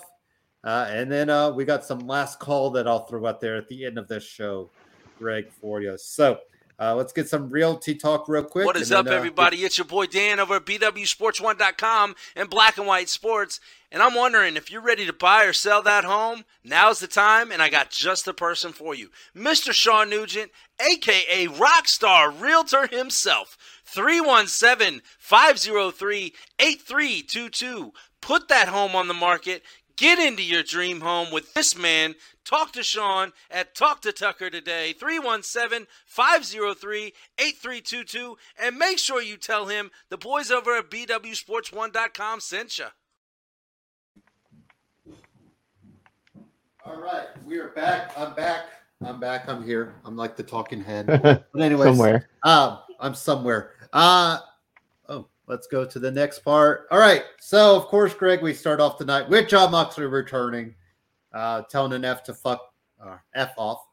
uh, cause somebody said I, I think was was said like go get a drink or something like that. I'm like, really? Like the dude just came back. Come on, like uh fans sometimes, Greg, you just have to wonder why they like, yeah, you got your 50 minutes of fame. Great. Like you're an idiot still. So uh, Moxley, you know, made some good points though, coming back, looking looking better than ever too.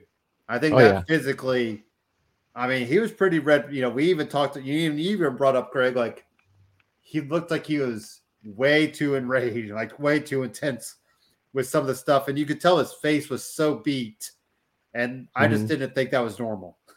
I mean, you know, unless you're in the sun boot, sun tanning booth too long, which I don't think Moxley visits ever in his life. So, right. um, just looks much better, healthier, hopefully in that better place. And uh, yeah, I mean, that's all I got. You know, congrats to him. Now we can bring up Greg Bubba Ray Dudley. I don't know if you saw these comments saying Moxley doesn't owe the fans apology, but should apologize to the fans, which I thought was completely uncalled for because he went off to get better himself. And he doesn't owe anybody apology. I mean, you know, maybe other than his family. I mean, you know, if you're going to go that route. So, I mean, Bubba Ray tried to walk it back from the the comments, even though he has been radio silent.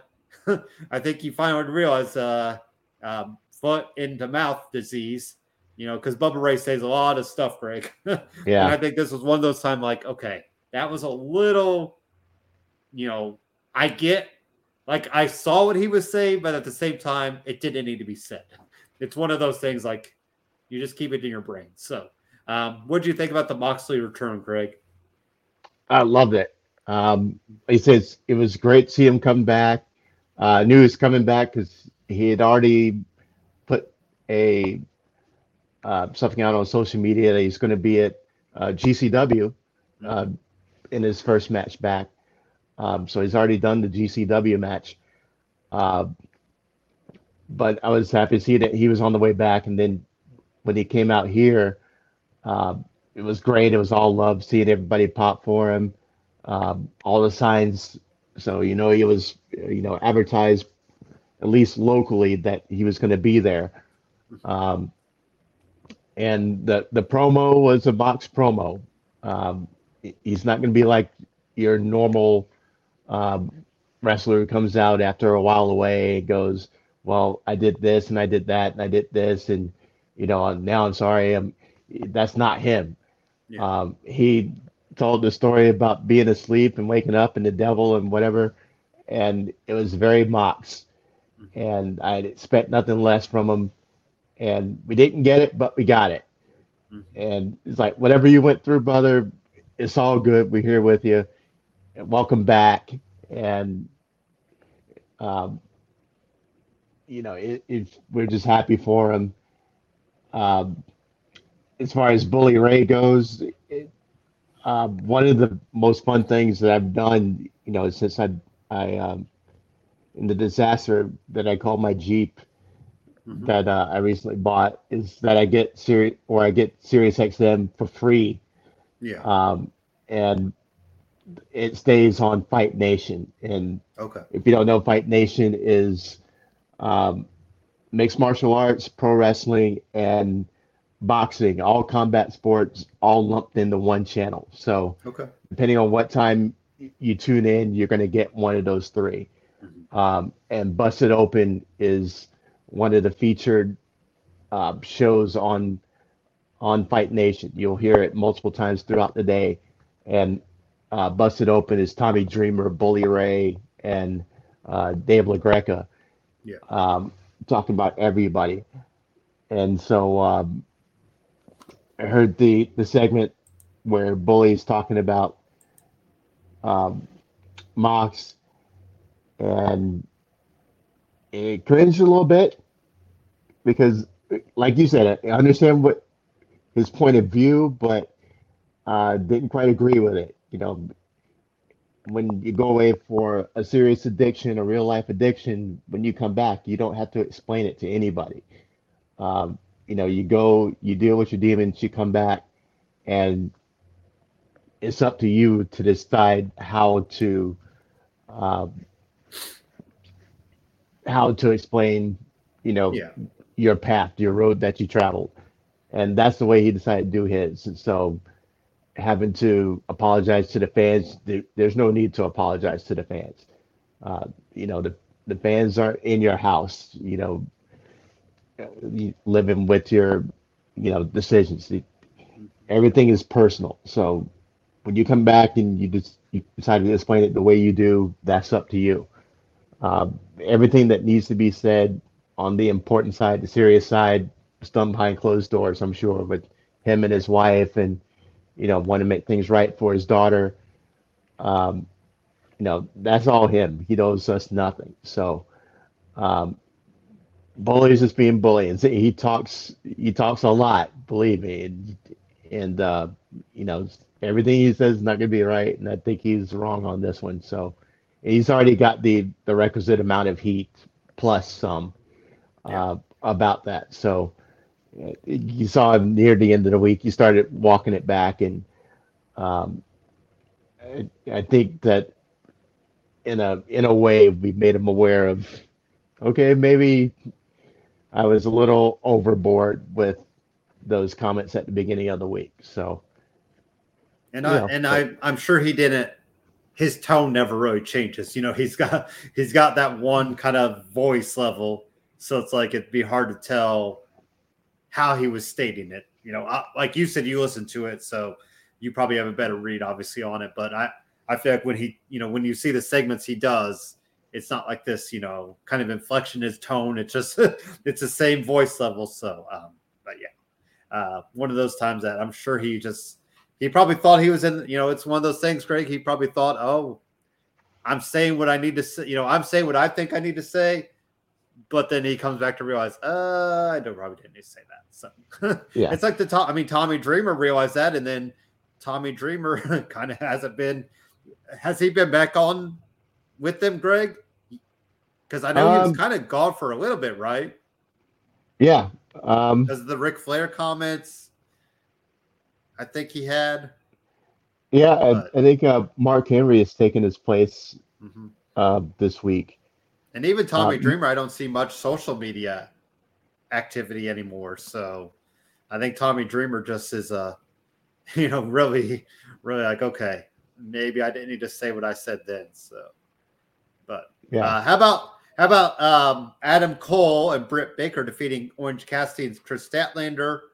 Um, you know, Adam Cole and Britt looking good together and uh, showing up against Orange and Statlander. Now at Beach Break, we will get the lights out match, Greg, between Adam Cole and Orange Cassidy. I think that's going to be kind of awesome to see how that plays out. Um, but that's that's really, you know, we'll see. Is that the end game or is that just the start?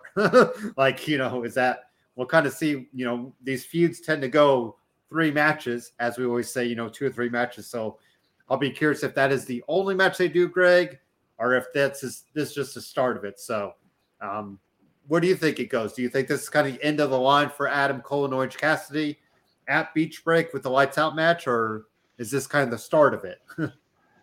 for me, I hope it's the beginning because mm-hmm. as of now, the elite has had the advantage over uh, the best friends at every turn. Mm-hmm. Um, I've been looking forward to Adam Cole versus Orange Cassidy for a long, or as soon as Adam Cole was um, showed up that first night. Uh, yeah. Looking forward to that, and they've had one match and a bunch of tag matches, and it hasn't been as satisfying as I've wanted it to be because they haven't isolated Adam Cole and Orange Cassidy as the guys to go at each other. Uh, it's always been everybody else in the mix, and it's a big jumbled mess.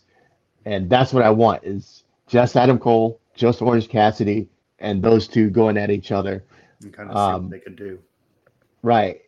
And we're finally getting the, the start of that with this, even though they've had one match, which was really good, by the way, mm-hmm. um, beforehand. But, you know, they've, he's, you know, stuck in his mind so much that he decided to have this lights out match and this is the match I really look forward to because now we're going to get what we want as far as Orange and Adam Cole and um, just the fact that Adam Cole has been able to get over on him every time. Um, I'm sure it's going to make Orange Cassidy mad, and we're going to have like the best match of Beach Break between those two. So I'm super excited for it, and I think that's going to springboard the Adam Cole and Orange Cassidy rivalry instead of end it. And then uh, CM Punk defeated Shawn Spears in about what 10 seconds, one yeah. GTS, and that was it. We're still waiting to see when we're going to get, you know, CM Punk and Um, MJF, I'm guessing it'll be Revolution, and I like we like I've said, I think that's going to be Punk's first loss. Uh, I think you kind of you need to get you need to give Punk that loss soon anyway, and kind of get that you know out of the way, and then you know kind of build it up from there. So, uh, do you think that happens, Greg, or at least do we see the match at Revolution, or do we see that match beforehand? Let's see. When is Revolution Revol- supposed? Uh, March sixth. So we March still got the next month ish, month and a half ish. Yeah, that's by that time. That's where we need to have a match because you can do but so much talking and, um, you know, do the Bryan Danielson killing the Dark Order angle with uh, with Punk going through all of uh, MJF's buddies. Do you think he needs to go Uh, through on the road FTR next? Um, yeah, that's the only thing that makes sense. bit. unless you decide to put a little pitchfork in the road with Wardlow, and that consumes a couple of weeks Yeah. um, before you get to Punk. But then that seems more like the Wardlow. Would that be the Wardlow turn though? Or do we still think that's still a little bit out? Yeah, I would I would save the Wardlow turn for after, um, After the. Revolution. Yeah. Yeah, um, Like maybe he somehow cost M or well that's the thing too. You almost wonder if he could cost MJF in a way, and that would kind of turn him. But uh, I I still think I feel like MJF needs to be that first loss for Punk just so he always has that in his back pocket. Mm-hmm. But um, how about uh, so on Bleacher Report, Greg? I just grabbed this title. it said Cody Rhodes drops a pipe bomb. Maybe a pipe bomb in the sense that I don't know where the hell this thing was going. I mean, Cody Rhodes. You know, we keep saying it, Greg. I personally think he's in a hard place because I feel like he wants to cater to the hardcore fans, but then he's still trying to get to the casual fans, and he wants to. He's still an EVP, and he He's got all these other. I, I just don't know if he knows what he wants to be as far as you know this character is concerned. And he almost was heelish in a way because he was calling out Sammy Guevara for not being there and all this. And you know he's he's yelling the the promo type Greg, but it was just all over the place as usual. I feel like the Cody, you know, the promos lately from Cody Rhodes have just been, eh, like you know, let's just throw some here. He might have the bullet points, and he's just trying to get them all out there. he doesn't necessarily Yeah. have one bullet point. He just has five thousand because that's what it feels like. It feels like a shotgun, like a spray. Of well, let's see what go- what the fans latch on to, and then I'll go with that. But and this Yeah. one just you know talked about talked about he does have the contract.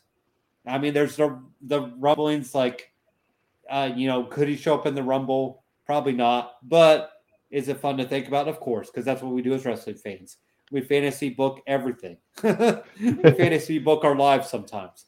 But uh, Yeah. yeah. where did you think about the Cody Rhodes um, pipe bomb, if it were? Yeah, it was a lousy pop bomb, pipe bomb. If he's trying to be Punk, you need to go back to the videotape, and because that sucked. Um, he put a lot of guys' names in his mouth, and it was not effective. Um, I don't know what he was getting at. Um, just poking fun at, um, you know, different guys or making fun of the audience or um, criticizing people. It's like, where are you going with all this? When Punk did his pipe bomb, he was very specific.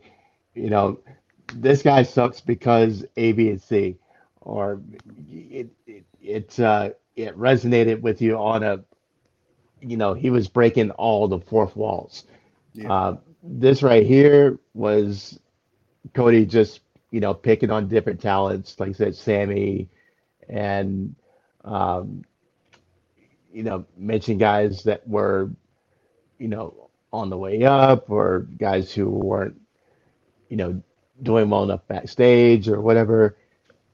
You know him not having a new contract yet. It's like okay, so what? I mean, you're an EVP. You can write your own check.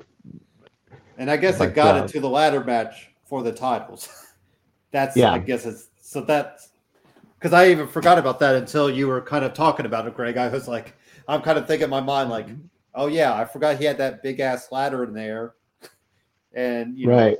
you could have just built that up, like, and, and let's just you, we didn't even need an interim, and that's what I still think is kind of dumb. Like if Cody was going to be off the, you know, off like for a month or two, okay, let's do an interim title. He was gone for two weeks. like, you know, it was now maybe they thought it was going to be longer, and that's why they did it, or just to get something at bat, you know, the title, the battle of the belts, which we still think was not not a very solid outing. But anyways, um, it ultimately got to the ladder match. I'm guessing Cody wins it, Greg. Um, uh, and at the same time, you could have just called Sammy no more contender and be done, be done with that, or Yeah, at that's it. that, instead of having to give him a new belt.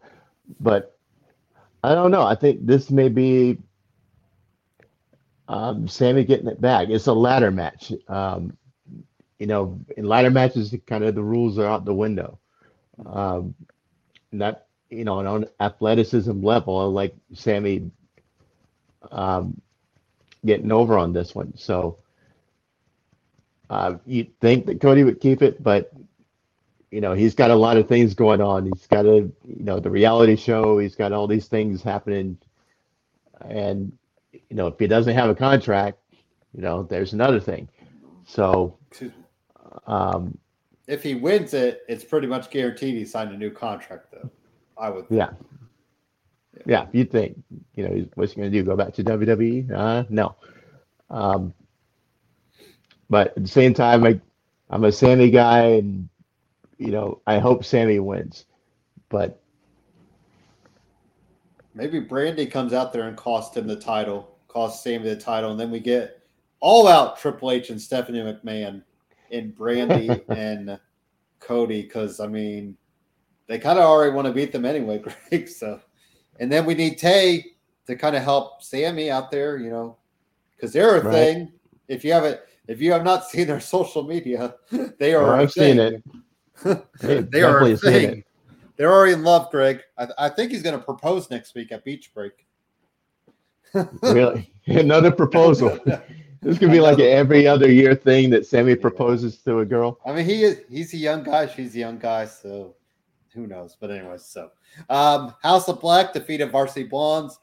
I still think we got the Julia thing happening, Greg. She was acting really weird out there with the clapping thing and like, you know, not knowing where to look. So I think that's coming. Um, House of Black worked really good. I like that finishing move where Malakai throws it in to Brody and you know just lays him down and you know, I, I I'm really looking forward to seeing more. And like we said, I think the Julia Hart aspect could really add some layer to it, um, hmm right there. So, uh, any thoughts on that match, Greg? Yeah, it was it was really good. I liked the entrance. Uh, I hope they're not taking Malakai's uh, music away as far as his individual. I think he'll get it as a singles guy, and this is their tag team because it was written by I think Brody King was in a band that this that this that wrote the song for them. So Okay. I think they they got yeah. I think they'll still have their own individual songs because yeah, obviously Good. Malakai's song is so good with the entrance and with everything. Right. So, Um, um, uh, What did I forget? What the Kings of the what do they call them? Kings of the Kings Throne? of the, of the Black Throne. Black Throne. Okay. Yeah. Um, so I love it. I thought it was great. Um, this is the first time I've got to see Brody King. Um, is that I don't watch ROH or you know all the indie stuff until really recently. Um, but I'm just finding out that you know they've tag teamed before, um, different places all over the world and uh, won championships. So uh, there's familiarity there with them, and um, now that ROH is folded, at least for the short term, you know, and all those ROH guys are, you know, free to do whatever they want. Uh, it definitely looks like it fits with him and Malakai and, um, you know, advancing the House of Black. Uh, and I called it with the Julia thing with, uh, you know, she's slowly going to end up in the House of Black. Um, the whole thing, the eye patch. I think she's one day she's going to take it off and she's going to have a a Malakai esque type eye. Yeah, so I think that's going to happen.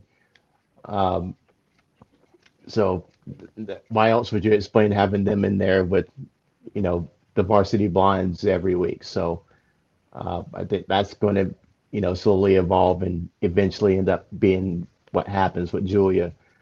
Um, but yeah, love the out or Malakai and uh, Brody, which is another thing that uh, Cody mentioned.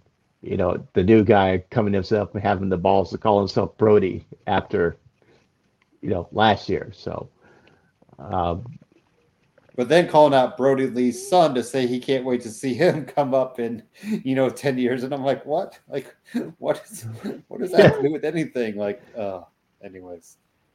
I mean, like I said, I feel a little bit bad for Cody because I feel like I think he wants to please everybody. I think that's what I think that's what it's trying to do. And guess what? You can't do that. like it just no. never works. Um, Lance Archer defeated Kazarian. Um, I don't know if you saw as well, Greg. Kazarian tweeted out a picture before the match. He had to have a the bursa sac like emptied, and you know all oh, the man. drainage. So that thing. So a lot of credit to Kazarian for fighting through that because I know we've seen it with John Cena. I think Ciampa yeah. has it as well.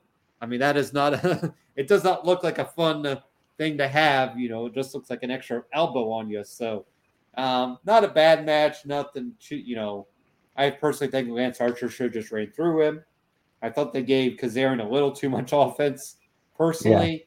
But um, Hangman stands tall at the end of it. Uh, I'm going to assume we get Hangman and Archer before Revolution. I don't think. I don't think that's really. I don't know. I mean, I guess if we don't have anybody else in the wings, though, Greg, you know, like Adam Cole is still the number one guy, ranked guy, yeah. so he should be getting a shot. But uh, do you think we get that? Ma- I guess we brought it up. Like Hangman and Lance just feels like a like a dynamite main event uh, mm-hmm. or even I hate saying Rampage main event, but like I, I just don't. Right now, Lance Archer, like yes, he's good and he's big, and he's a big challenge for, um, for Hangman, but it does not feel like an all-out like pay-per-view type match. Yeah, I agree with that. Um, enough of us aren't that high on Lance Archer. Um, you know, if this was a back in the days where you had to buy your pay per views for, you know, forty nine ninety nine, you know, this would draw horribly. Um, so, you know, he, Lance Archer is okay. I mean, he hasn't done anything spectacular to really stand out.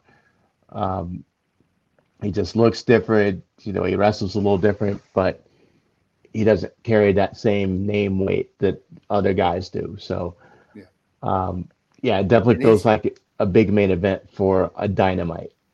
Yeah. And he's already had some shots at the title, and he's had shots at the TNT title. So it's mm-hmm. like, eh, like I, you know, I get it. Like we're trying to get Hangman guys that you know he can go over strongly, um, or you know, kind of position him up because I, like we said, I still feel like we might need to go the Bryan Danielson Hangman three and just have something you know, some sort of match there. So, um, how about Serena Deeb though, Greg? She's slowly but surely she's becoming one of the glue women of uh, of AEW, which I did not foresee. you know, I mean, she's picking up wins. Uh, she could be in one. You know, she could go the TNT title, or sorry, TBS title, or the women's title, and be a legit contender. Uh, she defeated Skye Blue, but uh, you know, we still got this. Her and Shida probably need to do some sort of final match there. Uh, mm-hmm. But Serena Deeb is, I mean, she kind of reinvented herself with this whole AW career, right, Greg? Absolutely. Um, I wasn't high on Serena Deeb when I first saw her arrive on the scene.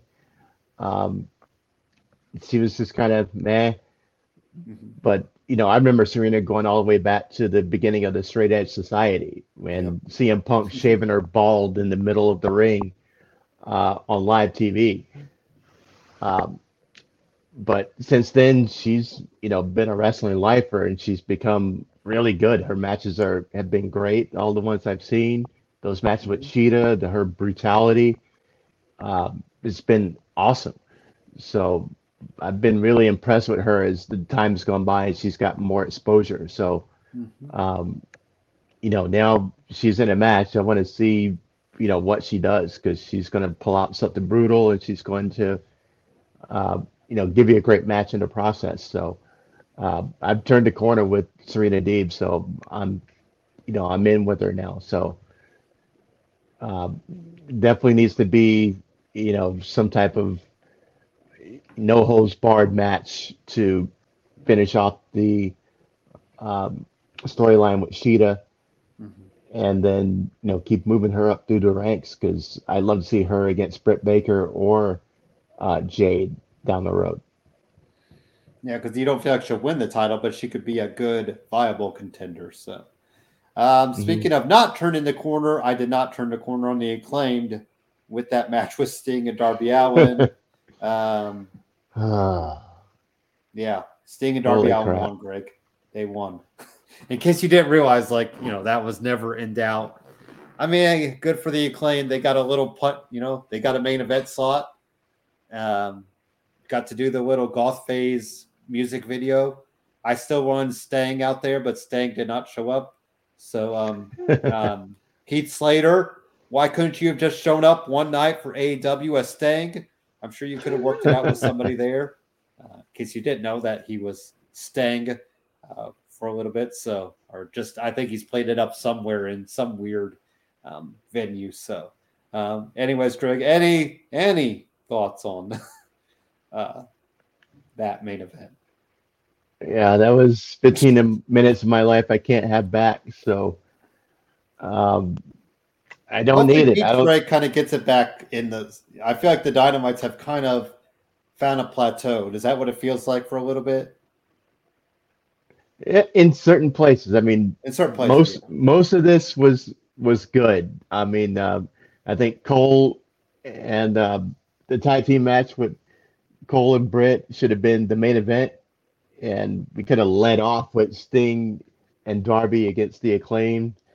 Um, it would have been a lot better uh, flow wise because Yeah. that was kind of a waste in my in my opinion. As much as I love Sting, love Darby, um, it, you know, it, it takes away from the believability of it all. You know, Sting's a 60 year old man.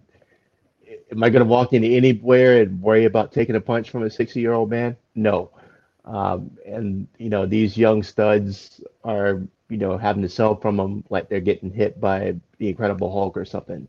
Yeah. Uh, it's it's not cool. Um, I I give props to AEW for staying out of that realm with all the legends that are roaming around backstage, like Arn Anderson and Tully Blanchard and Sting and Jake Roberts, that they're not putting them in the ring and giving them, you know, another one last shot of glory or whatever, uh, except for with Sting, with as much temptation as they may be back there to do something like that. we Um, still wonder if we'll get Tully and Arn sometime, Greg. Because remember we had we had Tully. Didn't he jump off the second rope there a couple times? You know, do a couple moves. Yeah. So- and we've had Arn. You know, pull, now that we have Arn with this whole Glock gimmick, you never know. Like, could we get some FTR versus you know Dustin and Lee Moriarty and Arn Anderson gimmick thing? But um, th- yeah, I you know we keep going back to. it. I do think AW production wise kind of forgets which way they need to go. Like you know, like you said, the Cole Britt Baker stuff had all the momentum. I feel like they almost want to throw the beginning of the show, have that all be because you know, like they gave us Bryan Danielson and Hangman Page at the beginning of what Yep. both dynamites or both, yeah. both, yeah. So it's just one of those things. I guess they just think we're going to go the opposite way of you know WWE and just have little main events and have our main event be at the beginning of the night. I don't know, but um, yeah. So, uh, what do we think, Greg? Does Johnny Gargano show up next week at Beach Break because it was in Cleveland, Ohio, home of Ah. Johnny Wrestling? and our 30 days are up. Um, yeah, maybe just I- a promo or something, or yeah, I would definitely love that. Um, so I'm going to say yes. The the stars align. You know, Johnny's hometown. You know, he can he can film a little promo from his house if he wanted to, and uh, you know, set up a little piece of business. So I don't know who. Um, you know, that's the thing. I'm trying to figure out where he could fit in, but um, yeah, I'd like to see what they could do with him, and you know, let him show up there and you know, cut somebody down or well, I guess it'd have to be Cody, right? Cody's the True. gatekeeper. I mean, all exactly. new guys go through him. So um, let's talk up some Rampage and we'll do one more commercial break. And then I got one last, just, you know, fun topic to throw out there. So um, right. Jon Moxley defeats Ethan Page. He looked really strong there. Probably a longer match I thought the need to be, Greg. I mean, yes, it's Absolutely. Ethan Page. It ran what a commercial break, I believe, or the whole picture in picture thing.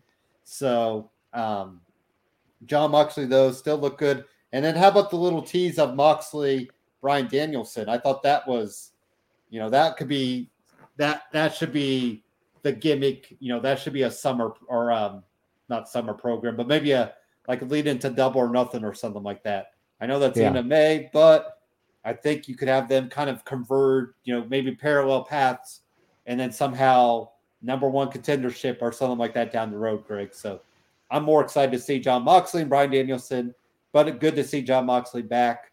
Like you said, I think he has a GCW date coming up, or I know he had another thing scheduled, so he's definitely he's definitely jumping in feet first, uh, coming back from his you know rehab, you know rehab times. So, uh, any thoughts on Jon Moxley and Ethan Page, Greg?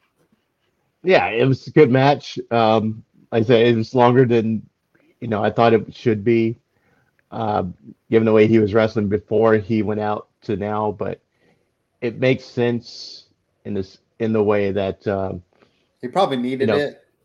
Yeah, he needed the ring time. You know, three months away, and you know you don't want to bury Ethan Page. Uh, he's still a guy on the come up and um, showing it, that he can at least hang with Moxley is mm-hmm. going to reflect well on him uh, in his next rivalries. So I like that they didn't just kill him in five minutes. So yeah, that's true. Uh, Trent Beretta defeated Nick Jackson. This was supposed to be Roppongi Vice. Unfortunately, Rocky Romero tested positive for COVID, Greg. So Romero's out for, you know, a week or so, five, ten days. And um, hopefully we'll get uh, Roppongi Vice versus the Young Bucks you know, maybe in the next couple weeks.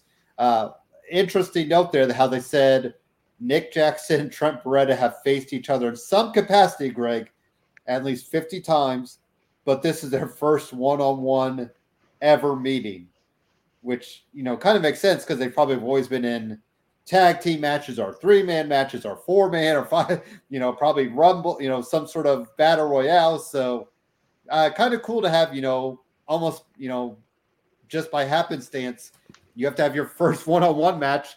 Uh, but Trent Beretta looks good. The neck looks fine. Um, Nick Jackson, you know, Nick Jackson always shows up in these one uh, singles matches. You know, if he he ever gets a chance, kind of like the Hardy brother, you know, Hardy boys, I'm sure Nick and Matt could really go on a good run by themselves at some point. Um, any thoughts there, Greg, on Trent Beretta Nick Jackson? Yeah, um, I know in, on Dynamite they spent a lot of time um, exposing the whole Roppongi Vice versus Young Bucks uh, angle to build up to this show. Mm-hmm. Um, and I remember the first time that they did the whole Roppongi thing with uh, the mom, Sue. Yep. Coming out and playing the Roppongi song, everybody's like, okay, oh, well, mainstream fans like me who don't have no idea what it was, um, going, okay, what is this? And uh, they did a great job of explaining it and you know showing the clips in New Japan, Old Japan, whatever it was, uh, all through the Indies, and you know really super selling it, uh, leading up to this, and then uh, Rocky gets COVID and you have a singles match, and so all that time was wasted pretty much. But at least we have a little background on the whole the backstory now. So whenever it does happen, um, it'll still feel like a, a big deal. Um, the match was great. Uh, I really enjoyed the match and uh, ended unexpectedly with uh, with Trent getting the win. Yeah. Um, I think we figured somehow that uh, the Bucks would end up on top, but um, Trent wins, and you know you're just further the um, you know the story, of the rivalry, and it makes them look better, and you know sets up this match, eventual tag team match to um, you know be a main event. So Yep. uh, I really liked it. Uh, everyone's favorite hook it defeated Serpentico. You know, Greg, I guess I'm with you, like, or I'm like you with Dante. I don't see it with Hook yet. I really like. I just don't see it. And we didn't even bring up Greg. Dante talked the other night, so congrats on Yeah. He has a voice. I forgot. to Blew my mind. he speaks, but uh, yeah, Hook. I don't really see it yet. Do you see it, Greg? Oh, I definitely see it with Hook. Okay. Um, and it's the less is more with Hook Mhm. in the sense that you know he just comes out and destroys, or like the Brock Lesnar T-shirt or, or a Stone Cold T-shirt, arrive, raise hell, leave, and he just comes out, destroys everybody, and walks back off. The the the look fits, the music fits, the presentation fits, and then the way he wrestles, um, so different and reminiscent of Taz. Um, you know, we're all down for it, and just having to do a series of squash matches uh, is very Goldbergish during the WCW days. He just comes up and kills the jobbers and disappears again. And it was a while before Goldberg took up the stick and you know said anything meaningful. Um, And of course, he's still got his know. dad to fall back on if he needs Right. some sort of um, uh, talk. You know, you know, put him over. So yeah, and so with with Taz in the booth to do that, Hook all he has to do is show up and wrestle, and you know he's his matches have looked great so far. It hasn't been against any you know great competition or ever, but you know he's showcasing himself, Yeah. and you know everything kind of fits as far as you know his colors, his looks, the crazy hair, um, the facials. Um, people are down Yeah, with it because it's so different. he's be It's due for a hair versus hair match at some point in his life, won't he, Greg? when when he's ready to cut it, he'll just like they'll just throw out the hair versus hair match. So, uh, There Jade. Cargill defeated Anna Jay. I thought Anna Jay's one of her best showings to date. Uh, just like get, I like getting her that little spotlight, you know, because I still feel like she could be one of those women. I think this next year will be and kind of interested to see how it unfolds for her. You know, you don't have the Dark Order kind of fall back on. You have Tay partnership, but this is Anna Jay's time to really go off and find, you know, really get herself going. So, yes, she took the loss, Greg, but her kind of getting that spot to shine, I think, is important. And you Mhm. wonder if she'll kind of, sl- you know, pick up some small wins here and there, like Serena Deeb, like Kris Statlander. I mean, Statlander really didn't come in a lot of fanfare, and now look at her. So, I kind of see Anna Jay, you know, almost like a refresher year for her, and you know, maybe a good run just leading up to what maybe uh, all out in September ish. You know, maybe Mhm. double or nothing. She gets a small kind of feud there, but then all out, I'll really be interested to see where she is positioned then. So, uh, and then Jade, 25 and 0. Jade just keeps picking up the wins, pick up the wins, and, you know, slowly showing that she's the real deal. And, you know, with a handful of matches, I mean, that's just crazy to think. True, and I like the uh, putting up the the scoreboard behind her. You know, very Undertaker-ish Mm-hmm. with the uh, the new record after every win. So I think once we get close to a significant number like 50, Yeah. then you know there'll be a huge match to see if she gets it. Um, they've done it before with you know Shida, Shida's 50th. Um, you know, something like that. So doing the whole scoreboard in the back, I'm sure is leading to something. So Mhm. um, I'm looking forward to seeing what that is. Uh, Anna Jay didn't look great in this match, and uh, for a Jade match, this is probably the best match with Jade in it that I've seen. Yeah. So, and that's probably because of Anna Jay and her experience helping to, you know, help her shine that much more. So Mhm. um, they both look great in that main event slot. And like we said, just a little good time for them to, you know, work to like to because I don't think Anna has much experience, um, but you know, good to kind of get them both that rub in ways. So uh, let's do one more commercial break. Then, like I said, I got a last call question for us, Greg. To kind of end the show, I think we're. I'm, I've realized my producing skills have always just let us like, okay, we're done, and now I've started to realize that we can throw out something at the end. So we'll do this last commercial break, and then I got one last shot to throw us off for the night.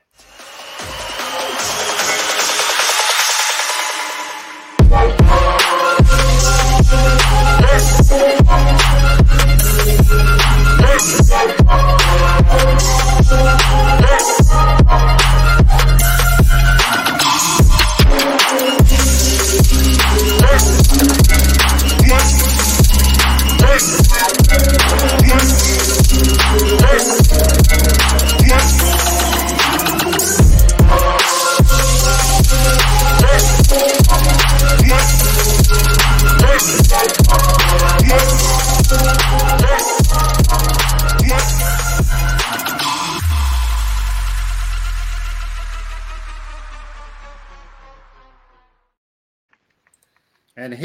is the last call, Greg. And I think now that I'm thinking out loud, I think we'll kind of rotate this. Maybe next week you can have a last call and you can give us a rank something or just throw out something there and we'll kind of go back and forth. Uh, does that Mhm. sound like a good? Then that way I'll put you on the spot and you can put me on the spot. but uh, this picture's been floating around on Twitter. I threw it in our Super Kicking It with Steven fans uh, Facebook group. By the way, go join that if you'd like to. Um, and so I'm putting you on the spot right now, Greg. How would you rank the four horsewomen? And then I will give my ranking of the four horsewomen. All right. So number one, I got to do Charlotte. Okay. Um, two is going to be Becky, and three I'm going to put Bayley, and Sasha in four. Well, this sucks because that's my exact ranking. What a good last call. I, I kind of debated with Sasha and Bayley because someday Sasha shows me, you know, I mean, her match work, Greg, can really, she just shows like how much, how well she moves in the ring. Like I keep, you know, that forbidden door, like give me her and Thunder Rosa. Like, Yeah. ugh, like just give that to me. One time, I don't care where it's at. It could be in the bingo hall, you know, with 10 people watching. But um, and then Bayley, I I've always I just love Bayley so much. Like she sometimes rises above Becky for me, but I think your ranking, I do I think I do about the same. I do Charlotte. Well, I do exactly the same. Sorry. I do Charlotte, Becky, Bayley, and Sasha. Like Bayley and Sasha are on that 3A. like I feel like it's Yeah. hard to I I think I like Bayley's um, promo work above Sasha. Sometimes Sasha, you know, when she's a heel, it, it's best. And obviously in NXT, Greg, Sasha, Sasha was heads above everybody. I mean, it, it is funny to think like how far that's come. Um, but there's no doubt Charlotte's probably worlds above everybody. I mean, just to think where Charlotte started, you know, coming into NXT with no experience and Right. having to live in that shadow of Ric Flair and David Flair, you know, and Reid Flair, you know, all these, you know, I mean, especially, I mean, essentially doing it for her brother at first and then realizing, oh God, I can actually do this. Like, I mean, that's saying something. So, Yeah. um, and then, you know, Becky, I think Becky was always the odd woman out because you had Bayley and Sasha put on the two strong matches. You know, some people said the the Iron Man Iron Woman match was better than their Brooklyn Takeover match. So it's a you know you've always had Mhm. Becky, you know, strutting out there as an Irish dancer. you know, speaking of overcoming things, I mean, she had to overcome yeah. a lot with that.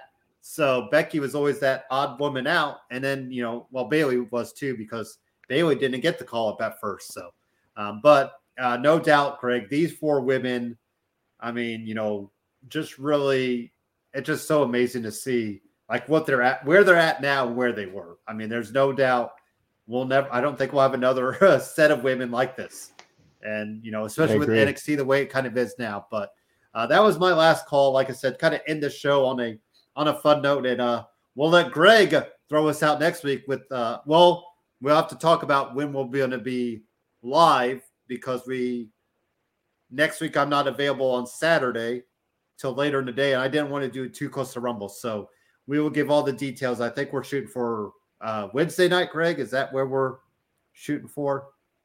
Yeah, we could do Wednesday okay. or Thursday, whichever works easier. Okay, you. you could do Thursday too, right? Yeah. Yep. Okay. All right. And I'll check with Brittany. I think she was available Wednesday. I think that's why we're shooting for Wednesday.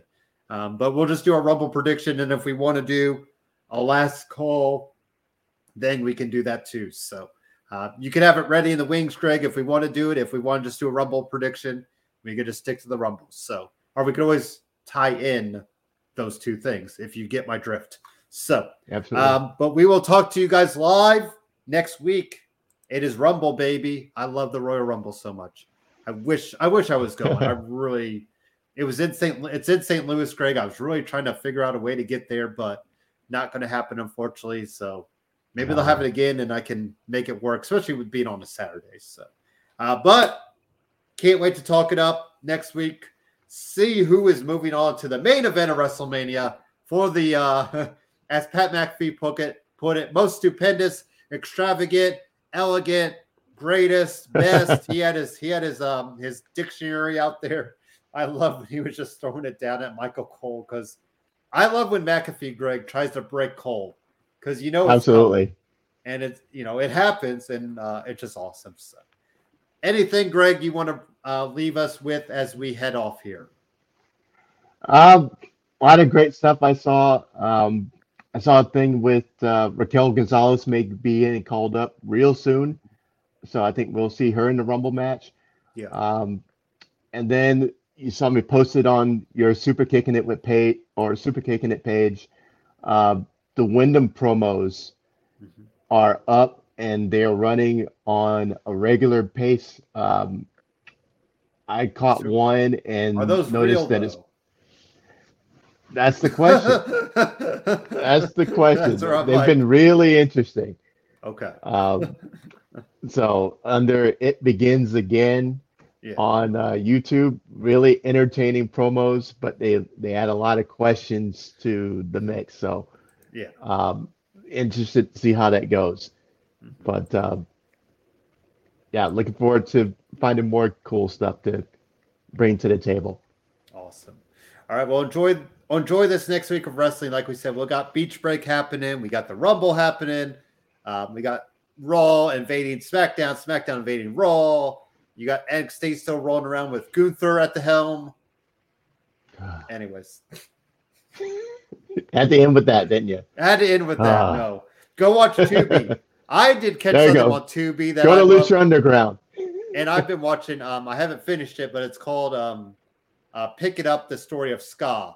So I've been trying to. I've been catching that. I've been wanting to see that for a while, Greg, and now it's finally available for free on Tubi. So I've been catching that. Um, I got to catch the rest of it today. So nice. um, enjoy the talk. Go Pacers. Go Suns tonight we just want a good game. I'm sure the Suns will kill my boys, but it might be fun to watch them kill them. So yeah. have a and watch Brightburn. Brightburn, yes, watch that. I got to mark that on my list of things to watch. So, all right, have a good one. Peace.